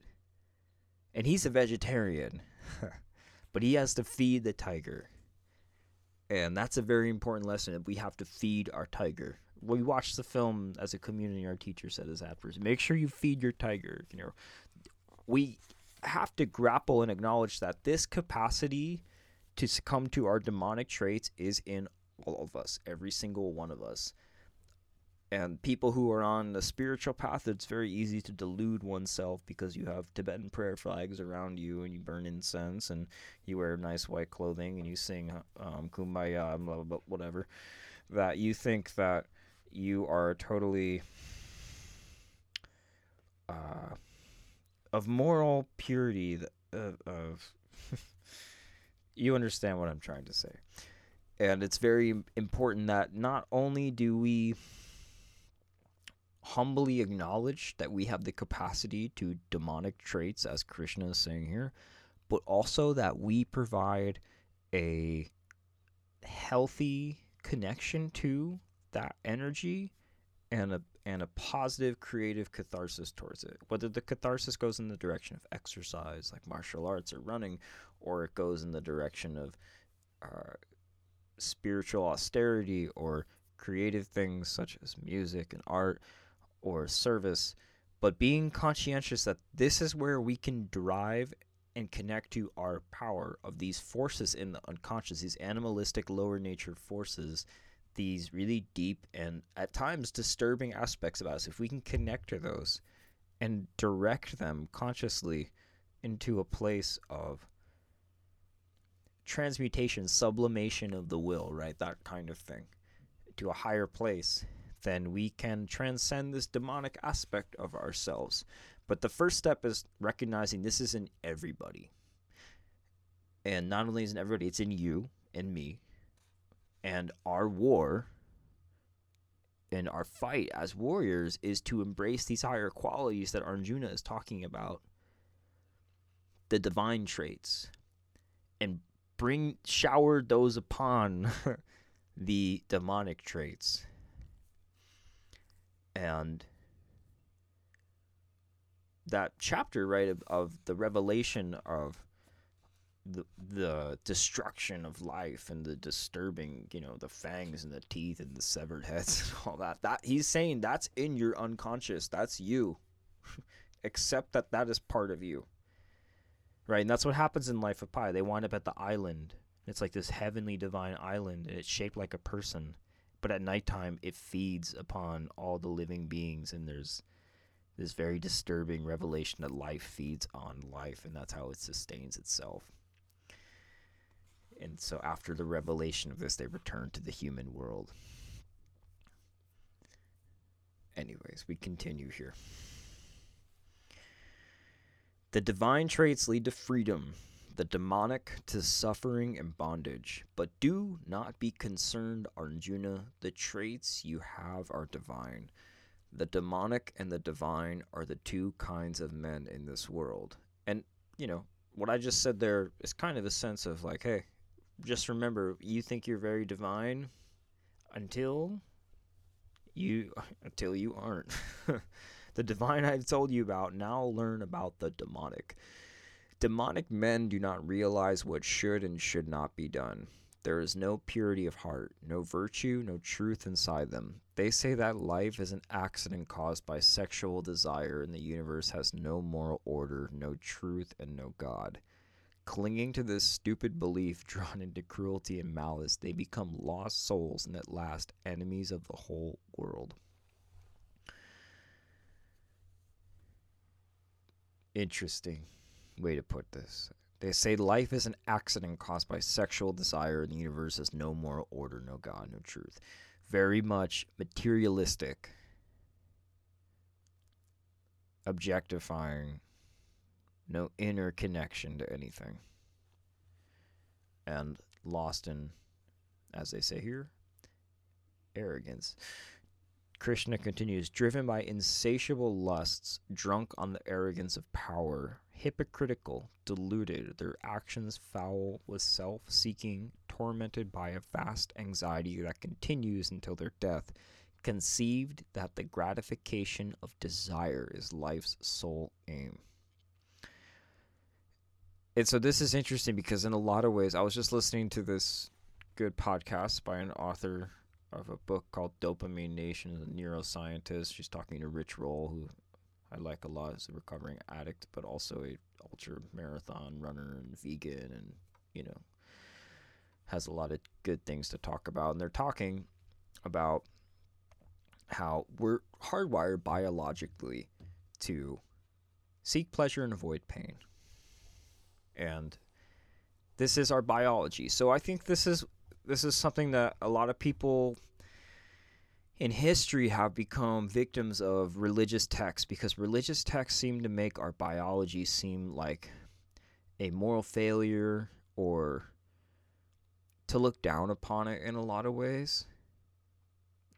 I mean, it and it's hard in a certain sense not to sense that the author here is kind of pushing that forward. I don't mean the person doing the translation. I just mean whoever wrote the Bhagavad Gita, who whoever groups of people wrote it, whatever where they're saying here that uh, these people have stupid beliefs. They're drunk on arrogance of power. You know, it has a certain connotation to it, which to, is to drive the point across. But at the same time, I think it's important for us to come to a peaceful acceptance that, yeah, we are driven to seek pleasure and avoid pain. As we continue, bound by a hundred shackles of hope, enslaved by their greed, they squander their time dishonestly, piling up mountains of wealth. Today I got this desire, and tomorrow I will get the next one. All these riches are mine, and soon I will have even more. Already I have killed these enemies, and soon I will kill the rest. I am the Lord, the enjoyer, successful, happy, and strong. Noble and rich and famous, who on earth is my equal? I will worship, give alms, and rejoice. Thus think these ignorant fools. Bewildered by endless thinking, entangled in the net of delusion, addicted to desire, they plunge into the foulest of hells. Self centered, stubborn, filled with all the insolence of wealth, they grow through the outward forms of worship, but their hearts are elsewhere. This is an important teaching. They go through the outward forms of worship, but their hearts are elsewhere. So, as you go through any practice, any spiritual discipline, any discipline, any relationship, any thing that you do in life, what is where is your awareness focused at? Is it focused in desire or is your heart truly engaged with the practice? This is something my teacher talks a lot about saying that we are a heart centered community, tradition, and very much it's about the engagement of the heart and care. So that's that that's why Krishna is saying those who come to me from that approach of care and a connection to the heart will come to me no matter what their sins are. There's something there's a there's a transmutation a transformation in the heart that can welcome in and embrace the most vile and pungent putrid painful difficult bitter circumstances substances endeavors mistakes and love heals all right the power of love to heal the world so, where is your heart at? Whatever you do, you must do with love. I believe my elder passed away last year. Tata Pedro said something like that. Whatever you do, always do it with love. Clinging to the I sense, to power, to arrogance, lust, and rage. they hate me, denying my presence in their own and in others' bodies. I'm laughing because it's just it I mean, there's a lot of people that are caught in this predicament, right? But it's just kind of just when it's contextualized as it's just an outrageous idea of, of like cultivating these characteristics in ourselves. And for the record, I find myself succumbing to all kinds of things at all kinds of moments, becoming really angry and then self righteous in my anger and arrogant in all kinds of ways. So, you know, it's also funny. Through all the cycles of birth and death, I hurl these depraved, cruel, and hate filled men into demonic wombs. Trapped in demonic wombs, deluded in birth after birth, they never reach me, Arjuna, but sink to the lowest state. This is the soul destroying threefold entrance to hell desire, anger, and greed. Every man should avoid them. The man who refuses to enter these three gates into darkness does what is best for himself and attains the ultimate goal. But the man who rejects the scriptures, chasing his own desires, cannot attain the goal of true joy or true success. Therefore, guided by the scriptures, know what to do and what not to do. First, understand their injunctions and then act uprightly in the world. And, okay, so here, you must know what to do and what not to do by the scriptures. They are important. And it's funny because that I don't know if it was in the beginning of this podcast because I've had to come back to this podcast several times to finish it, or if it was a prior one. But we were talking about that story of the dragon. You have to slay the dragon, thou shalt, meaning moral and ethical conduct constructed by cultural conditioning imposed by somebody else. Coming, of course, from a, the books Thus Spoke Zarathustra, which is very much about uh, somebody.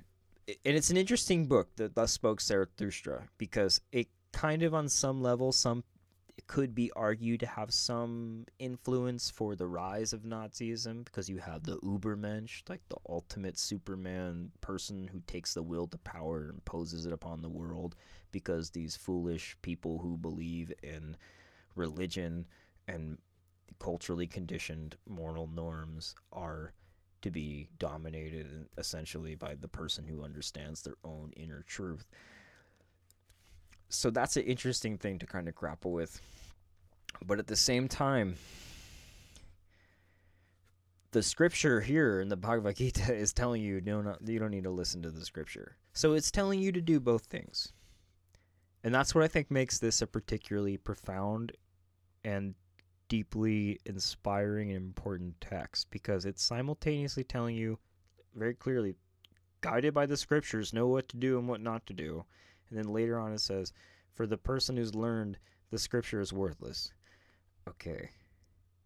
So when these teachings come forth, I feel it's very much saying, depending on what state of consciousness you are in, depending if you are a monk or a layperson, an ascetic, a warrior, there is a teaching for you that maybe is specific towards your role in the play. And if you are in a different position, you'll maybe, you won't even, you'll hear that teaching, but will you really absorb and act upon it? You might not. You might not really grasp what the person is trying to say. But here, very clearly, know what to do and what not to do.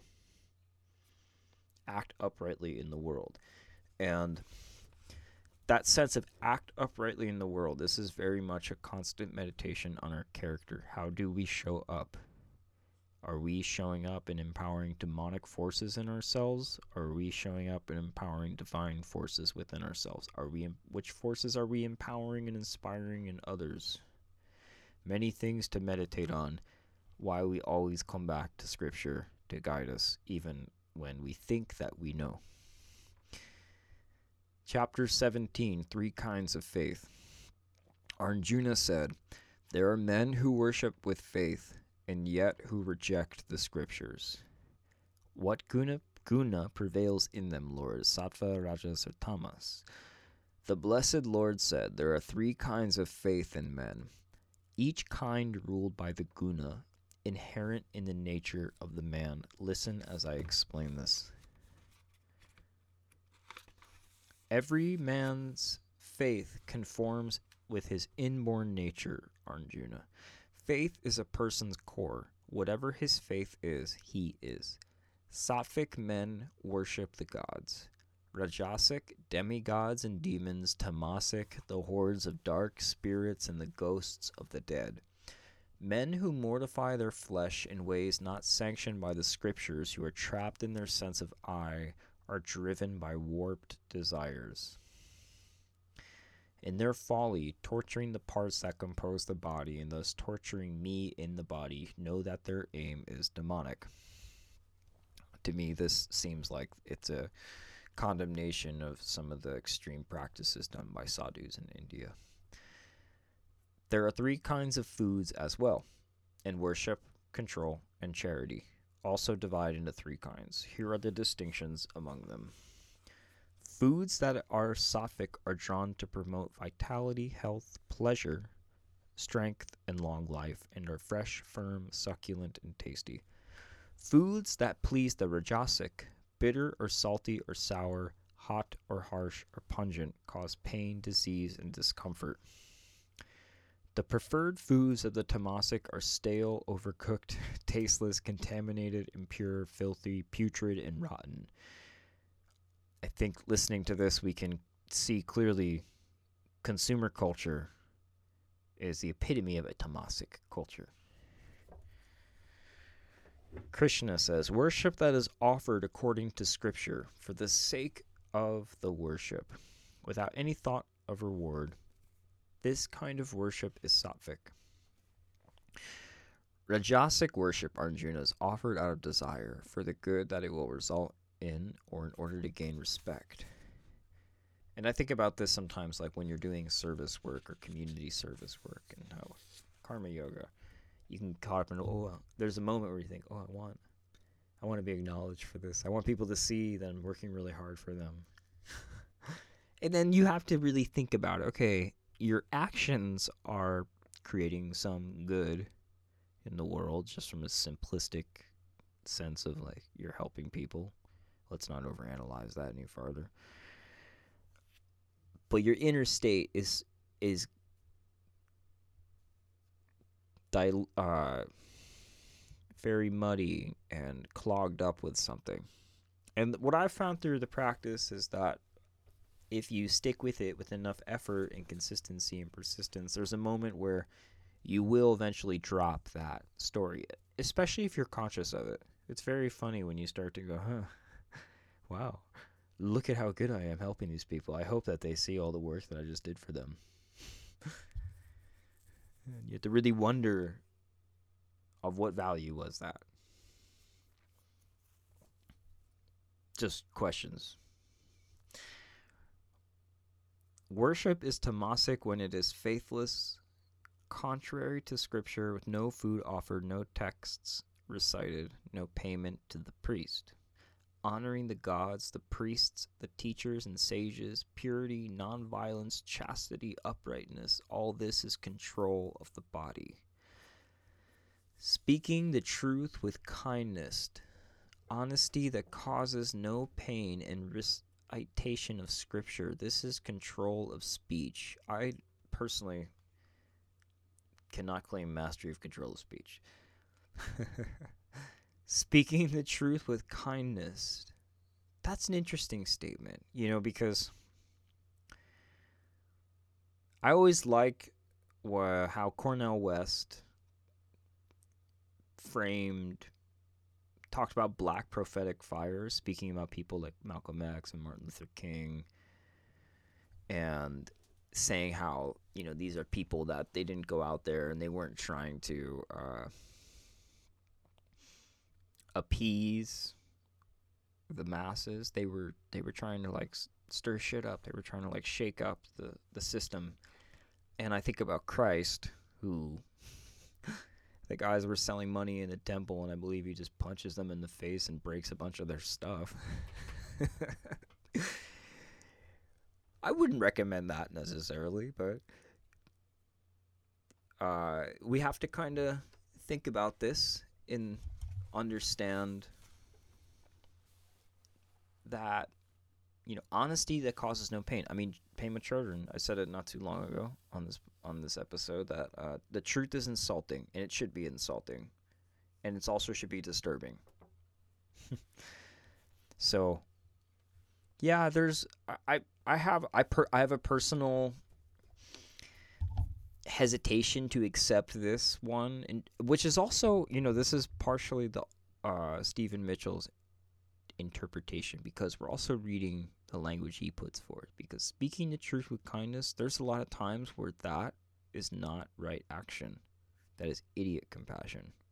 And that's exactly what it is. It's idiot compassion.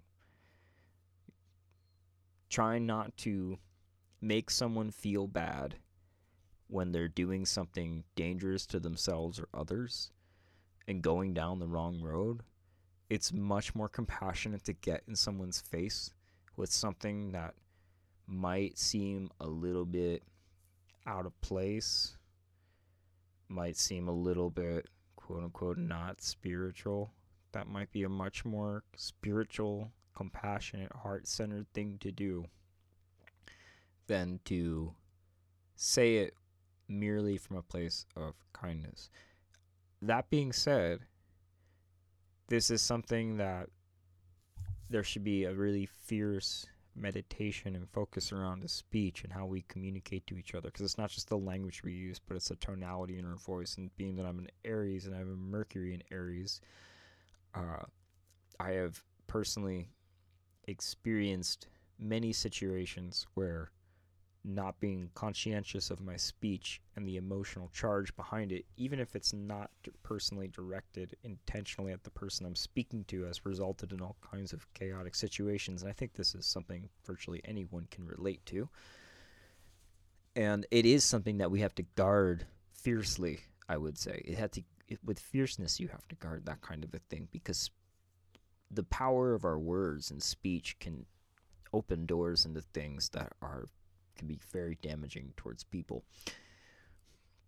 So yeah, speaking the truth with kindness, I I make a really concerted effort to do that, and I try to be honest with people in a way that won't actually upset their ego. I, I, I like what the Tao Te Ching says. You know, it's like let people leave people alone, let them be. You know, and I talk on this podcast, and I think I try to be pretty honest about what I have to say. But at the same time, I also am conscientious of how I say things on here, because what are we putting forth in the world? How are we influencing other people with our words and our actions? And it's important to be as honest and authentic as possible, but to be very conscientious that sometimes you say something to somebody and that damages them, the relationship, you, and everyone around in all kinds of ways. And maybe for you, you didn't realize it. And only years later, you realize how damaging it was to say that and you know this is control of speech. I would absolutely affirm that is a a virtue. At the same time there's moments where if we are being truly heart-centered compassionate and connected to the right action of the moment that speaking and getting in someone's face with a little intensity sometimes a lot of intensity is the only way to go about it. And it's the only effective way to do something Serenity, gentleness, silence, benevolence, self restraint, purity of being, compassion. This is control of the mind. And focus here on silence as we talk about speech. This is something that as a community we have practiced a lot is in the work of practicing our own inner silence in order to promote and create harmony not only outside in the world with difficult circumstances that arise in work and relations and community, but also within our own inner selves, and why uh, silence is a highly revered value in all traditions. In Vipassana, you stay in silence as for the entire time you are in meditation retreat, so that you are not losing focus of your inner centeredness and your inner work practice of equanimity over the sensations that arise on the mind and not using social interaction as a way to avoid looking at oneself. So, long periods of silence are highly recommended. And one of the most fascinating things to do is to be around a group of people that you talk to all the time and have personal relationships with and consciously choose to take a day of silence. It's very strange. It's very illuminating. And I found that that kind of practice can resolve some things that nothing else will. Emotional tendencies, aspects towards conformity, wanting to people please or find acceptance, inauthentic patterns connected to abuse, whether self inflicted or coming from other sources, keeping silence and restraining oneself, where you are essentially, as they say, you gain the power of the demon that you swallow. So, swallowing up aspects of the unconscious that drive the personality and gaining power over yourself. So, silence is a very healthy practice. In Be Here Now, Ram Dass book at the end, they recommend, you know, silence often. When these three levels of control are practiced with faith and diligence and with no desire for results, such control is called sattvic. Rajasic control, by its nature, wavering and unstable, is performed out of pride or to gain respect, admiration, and honor. Which sounds like a very normal societal action, right? But we're seeking the transcendental here. So, control is called tamasic when used by deluded men to mortify their flesh or to gain the power to cause harm to others. Charity given to the worthy without any expectations for the sake of the act itself, this kind of charity is sattvic. Rajasic charity is given half heartedly with the thought of securing some favor in return or to gain spiritual merit. Charity is called tamasic when given to the undeserving at the wrong time and wrong place, grudgingly without respect. Om Tat Sat. These words stand for the liberated mind by which priests, scriptures, and rituals were appointed in ancient times. Therefore, the word Om is always chanted by those who expound the scriptures to begin an act of worship, control, or charity. Tat, which means that, the absolute, is chanted by seekers of freedom whenever they perform right actions with no concern for results. The third word, sat, has the sense of reality, goodness. Thus, sat is used to denote any praiseworthy action. Maturity of worship or control of charity is also called sat, as is all unselfish action that leads to any of the three. But worship, control, or charity offered without faith, Arjuna, is called asat, unreal, and is worthless in this world or in the next. Chapter 18 Freedom through Renunciation.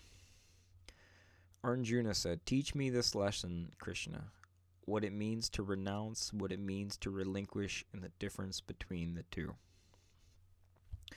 The Blessed Lord said, To give up desire bound actions is what is meant by renouncing.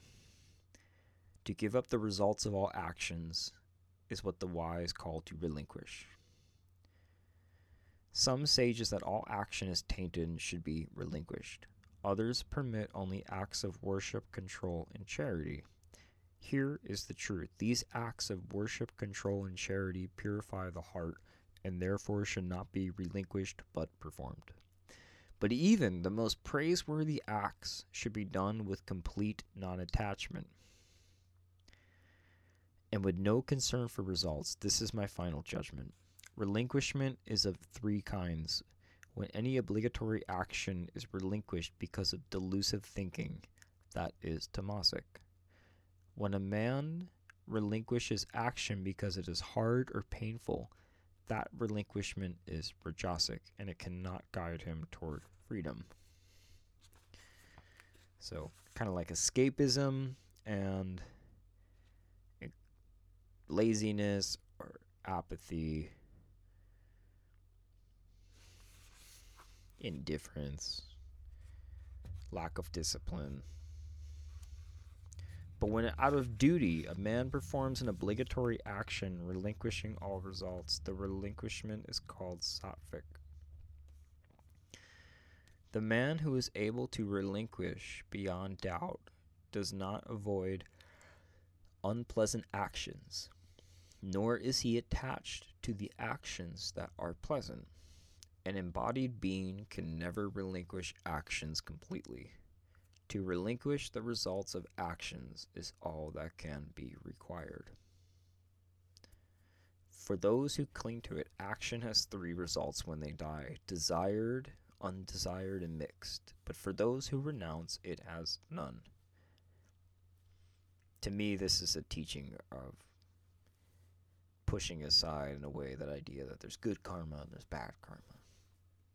That's a very Rajasic way of perceiving karma. Now I will teach you the five elements that must be present for an action to be accomplished, as philosophers have declared the physical body, the agent, the various organs of sense, the various kinds of behavior, and divine providence as fifth. In whatever action a man takes with his body, his speech, or his mind, whether it is right or wrong, these five things must be present. Since this is so, when a man of limited understanding sees himself as a sole agent, he is not seeing the truth. A man who is free from the I sense and is pure, even if he kills these warriors, does not kill, nor is he bound by his actions. Knowledge, the known, and the knower are the three things that motivate action. Instrument, action, and agent are the three components of action.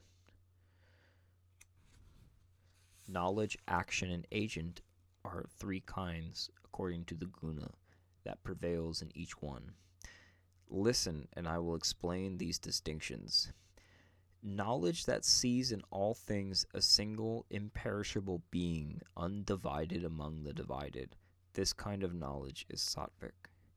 Rajasic knowledge perceives a multiplicity of beings, each one existing by itself, separate from all the others.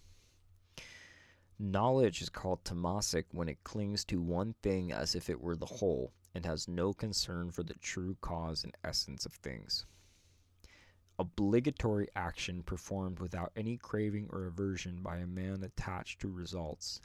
This kind of action is sattvic. Rajasic action is performed with a wish to satisfy desires with a thought, I am doing this, and with an excessive effort. Action is tamasic when it begins in delusion, with no concern that it may cause harm to oneself or others an agent who is free from attachment and the I sense courageous, steadfast, unmoved by success or failure. This kind of agent is sattvic. A rajasic agent is impulsive, seeks to obtain results, is greedy, violent, impure, and buffeted by joy and sorrow. An agent is called tamasic when he is undisciplined, stupid, stubborn, mean, deceitful, lazy, and easily depressed. Listen as I describe the three kinds of understanding and the three kinds of will according to the guna that prevails in each. The understanding that knows what to do and what not to do.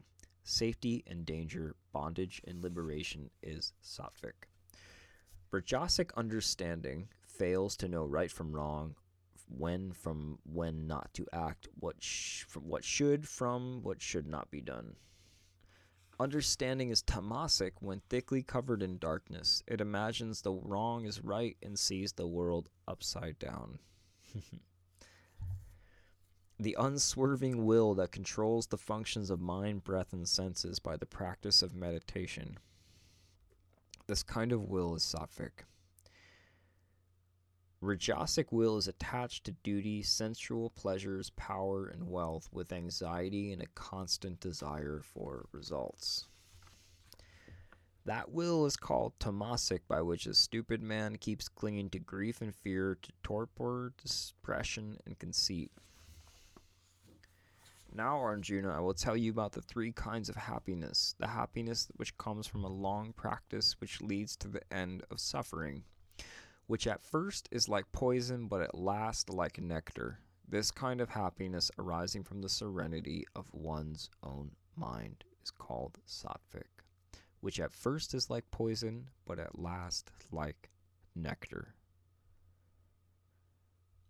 So, embracing the difficult, embracing the challenge, embracing the struggle, persevering through the obstacles setting the mentality and the mindset that it's going to be bitter to taste at first. It might make you nauseous.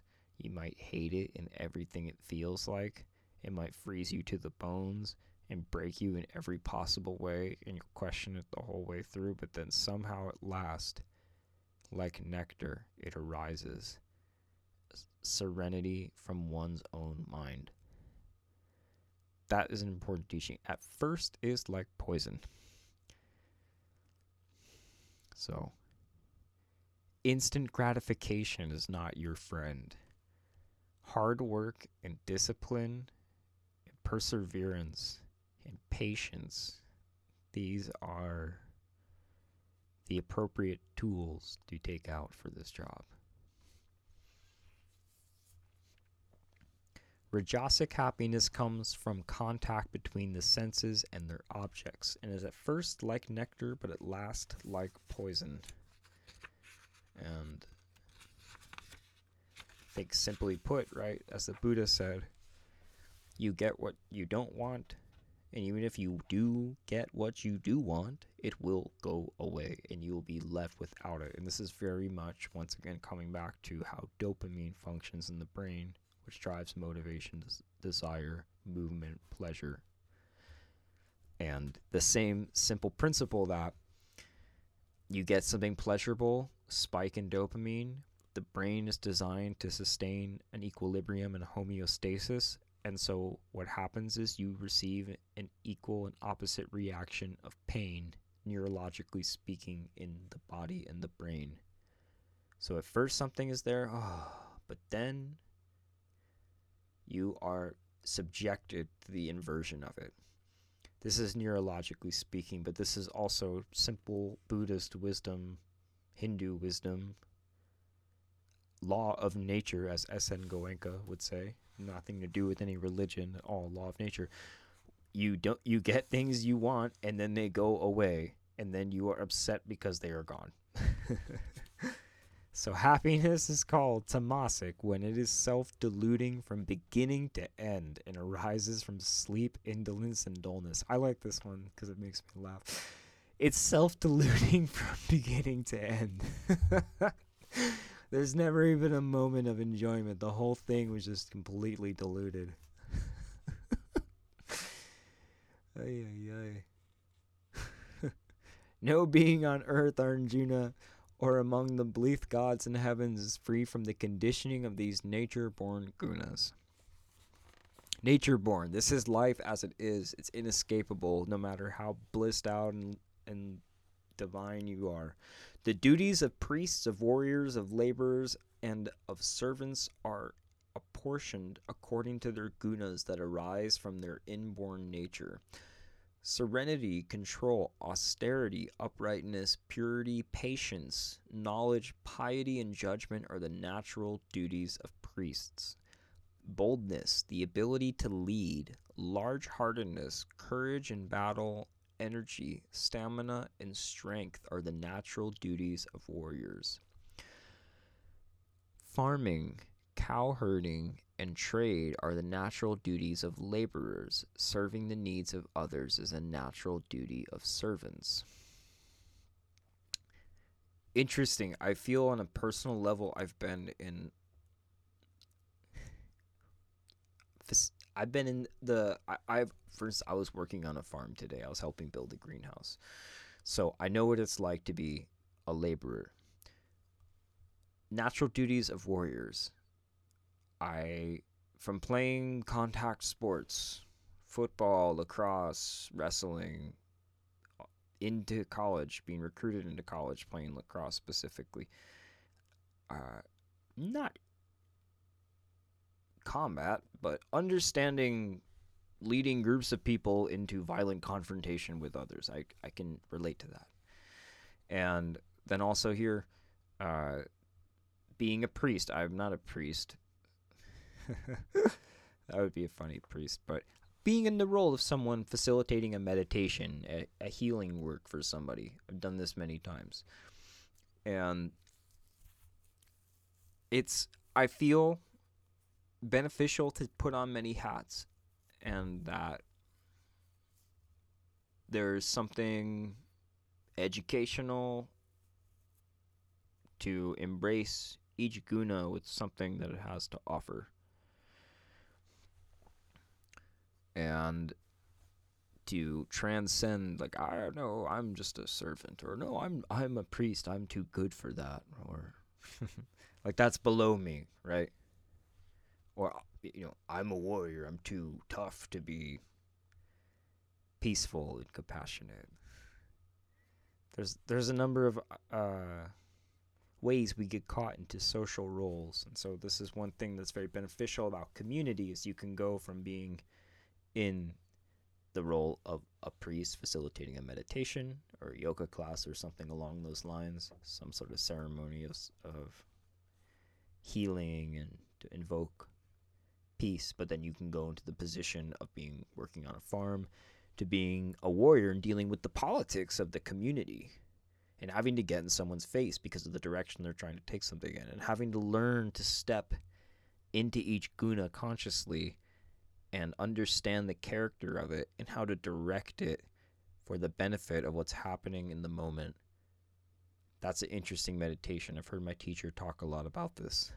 So, understanding how to use the guna perhaps as a costume to better be in service. Krishna continues, content with his natural duty, each one achieves success. Listen now, I will tell you how this success can be found.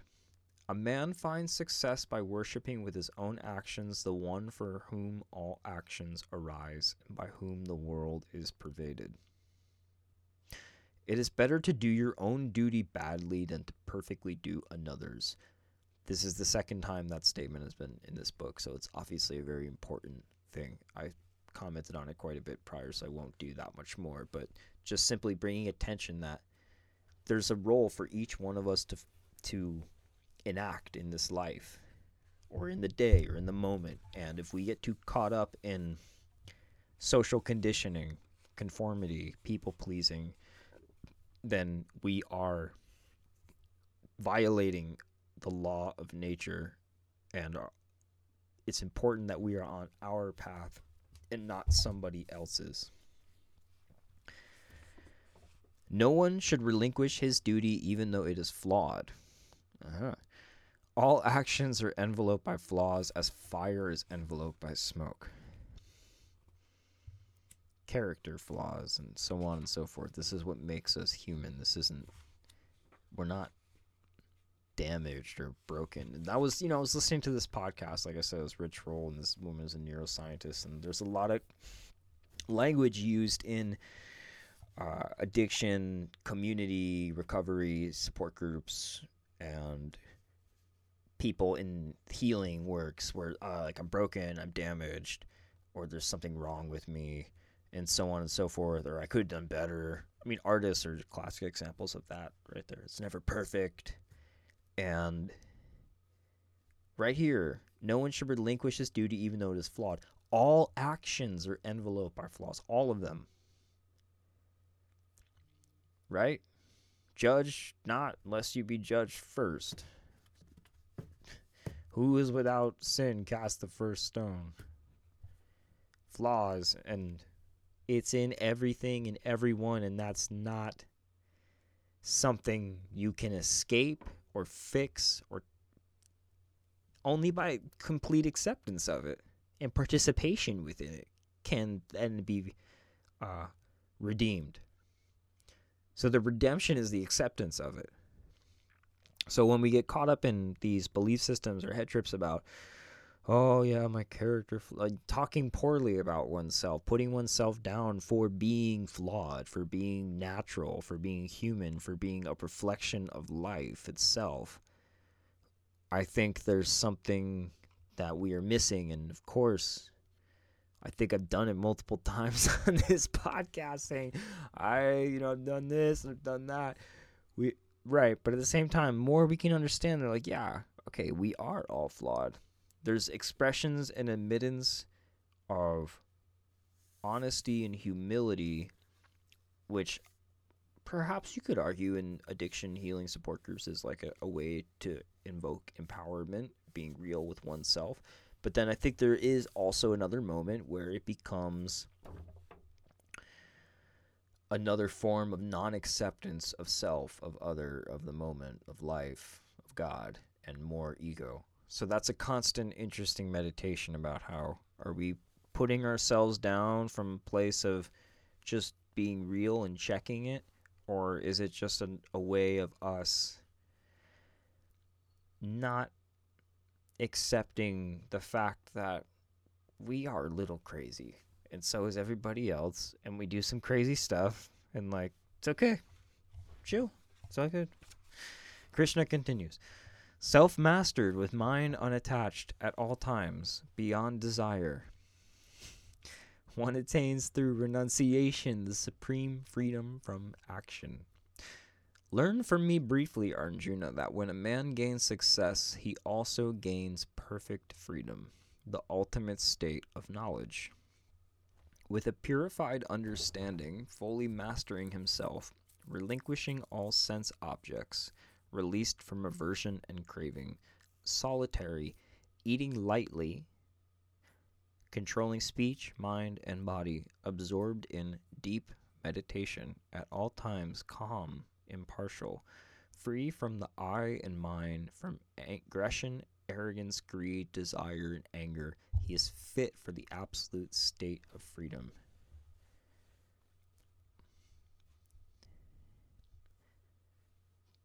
Serene in this state of freedom, beyond desire and sorrow, seeing all beings as equal, he attains true devotion of me another mentioning of this sense of seeing all beings as equal, equality, treating, seeing, experiencing life as equal, he says again and again. Krishna continues By devotion, he comes to realize the meaning of my infinite vastness. When he knows who I truly am, he instantly enters my being relying on me in his actions and performing them for my sake, he reaches by my great kindness the eternal unchanging place. Give up all actions to me. Love me above all others. Steadfastly keep your mind focused on me alone. Focused on me at all times, you will overcome all obstructions. But if you persist in clinging to the I sense, then you are lost. And even if clinging to the I sense, you say that you will not fight, your intention will be in vain. Nature will compel you to act.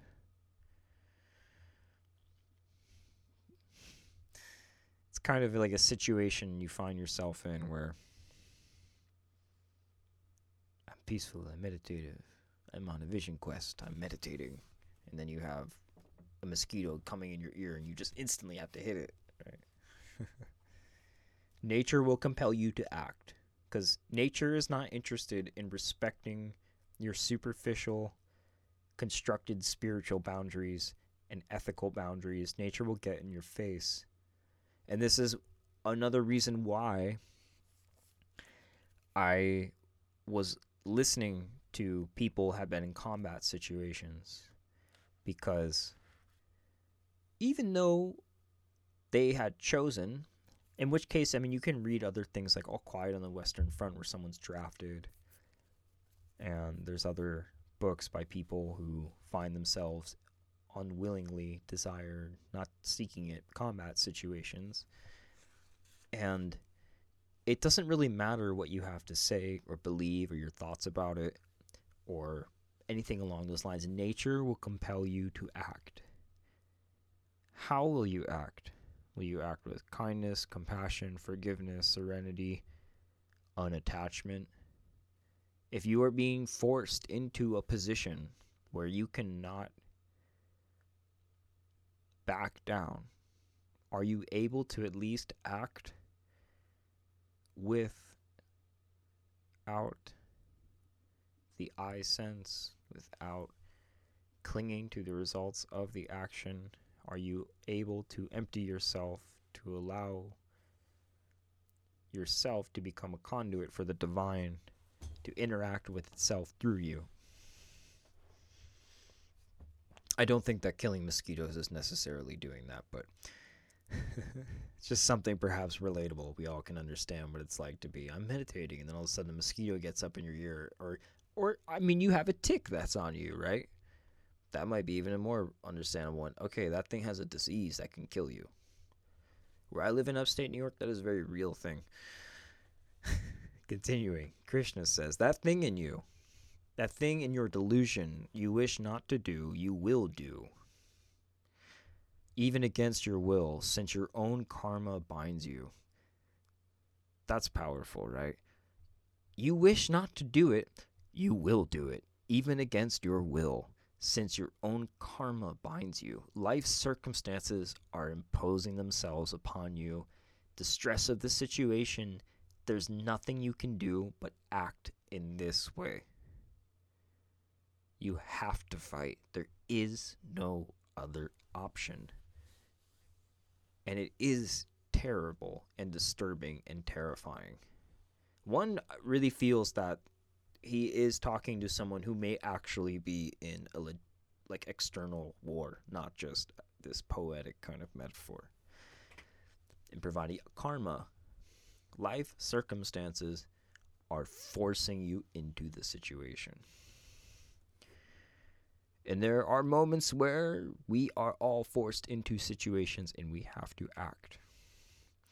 The Lord dwells deep in the heart of all beings by his wondrous power, making them all revolve like puppets on a carousel.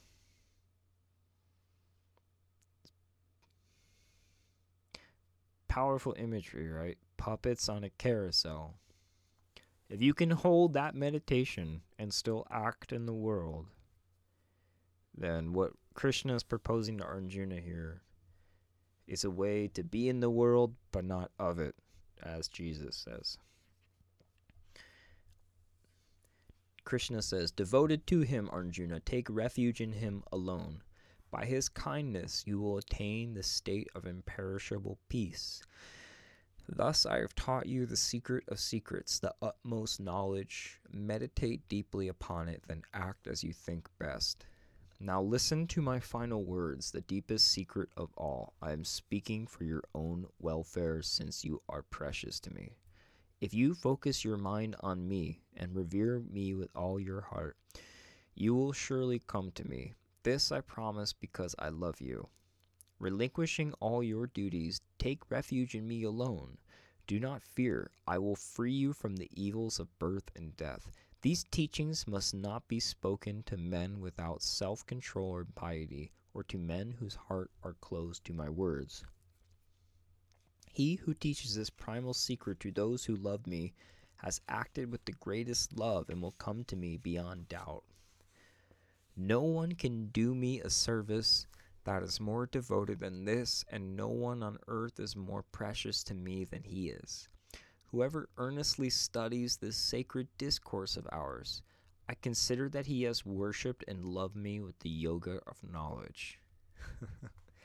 See, I think that's beautiful right there. Whoever earnestly studies this sacred discourse of ours, I consider that he has worshipped and loved me with the yoga of knowledge. So, if you have made it this far on my podcast, you have loved Krishna with the yoga of knowledge, I hope. Even the man who hears it with faith and an open mind, he also released will go to the joyous heavens of the pure. Have you truly heard me, Arjuna? Has my teaching entered your heart? Have my words now driven away your ignorance and delusion? Arjuna says, Krishna, I see the truth now by your immeasurable kindness. I have no more doubts. Doubts. I will act according to your command. Sanjaya said, O king, as I heard this wondrous discourse between Lord Krishna and Arjuna, the man of great soul, the hair stood up on my flesh. By the poet Vyasa's kindness, I heard this most secret doctrine directly from the mighty Lord of Yoga, Krishna himself. O king, the more I remember this wondrous and holy discourse between the Lord and Arjuna, the more I shudder with joy. And as often as I remember the Lord's vast, wondrous form, each time I am astonished, each time I shudder with joy. Where Krishna is, Lord of Yoga, and Arjuna, the archer, there surely, I think, is splendor and virtue and spiritual wealth. The Bhagavad Gita.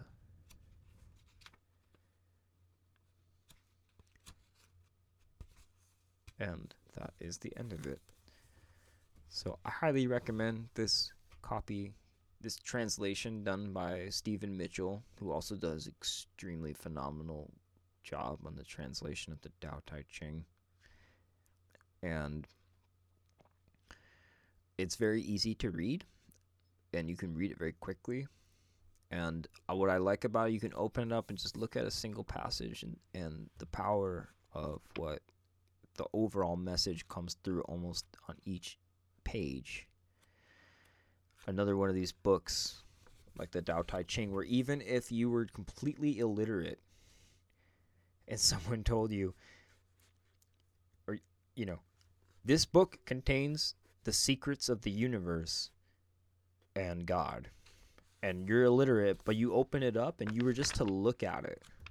And the brevity, the shortness, and the simplicity of it, and the aesthetic of the way that it's written, and you would say, uh huh. the the thing is almost visually a trans is an expression of what it's trying to bring forth. It's because it's so it's brief, right? I talk for a long time because I haven't mastered silence, but this is a book that's good to consistently come back to as often as you can and to constantly meditate upon the teachings derived from it and to incorporate them into a daily practice as much as possible. We as a community try to do this, and it's something that you can do on an individual level. I think it's extremely effective if you really start to study what's being expressed the power of mindset, mentality, our attitude about what is happening in the world, and our participation in it. Where do we have control? Where do we need to surrender? What kind of an attitude can we cultivate to invoke these divine qualities in ourselves and others? And to approach life from this perspective of a warrior and to not back down and to not succumb to these lower forces within us and to understand that this is a righteous war that we have been called to to help bring peace and more understanding and healing and presence and connection and compassion to the world. And regardless of the circumstances, there's always an opportunity for deeper levels of revelation and empowerment and guidance.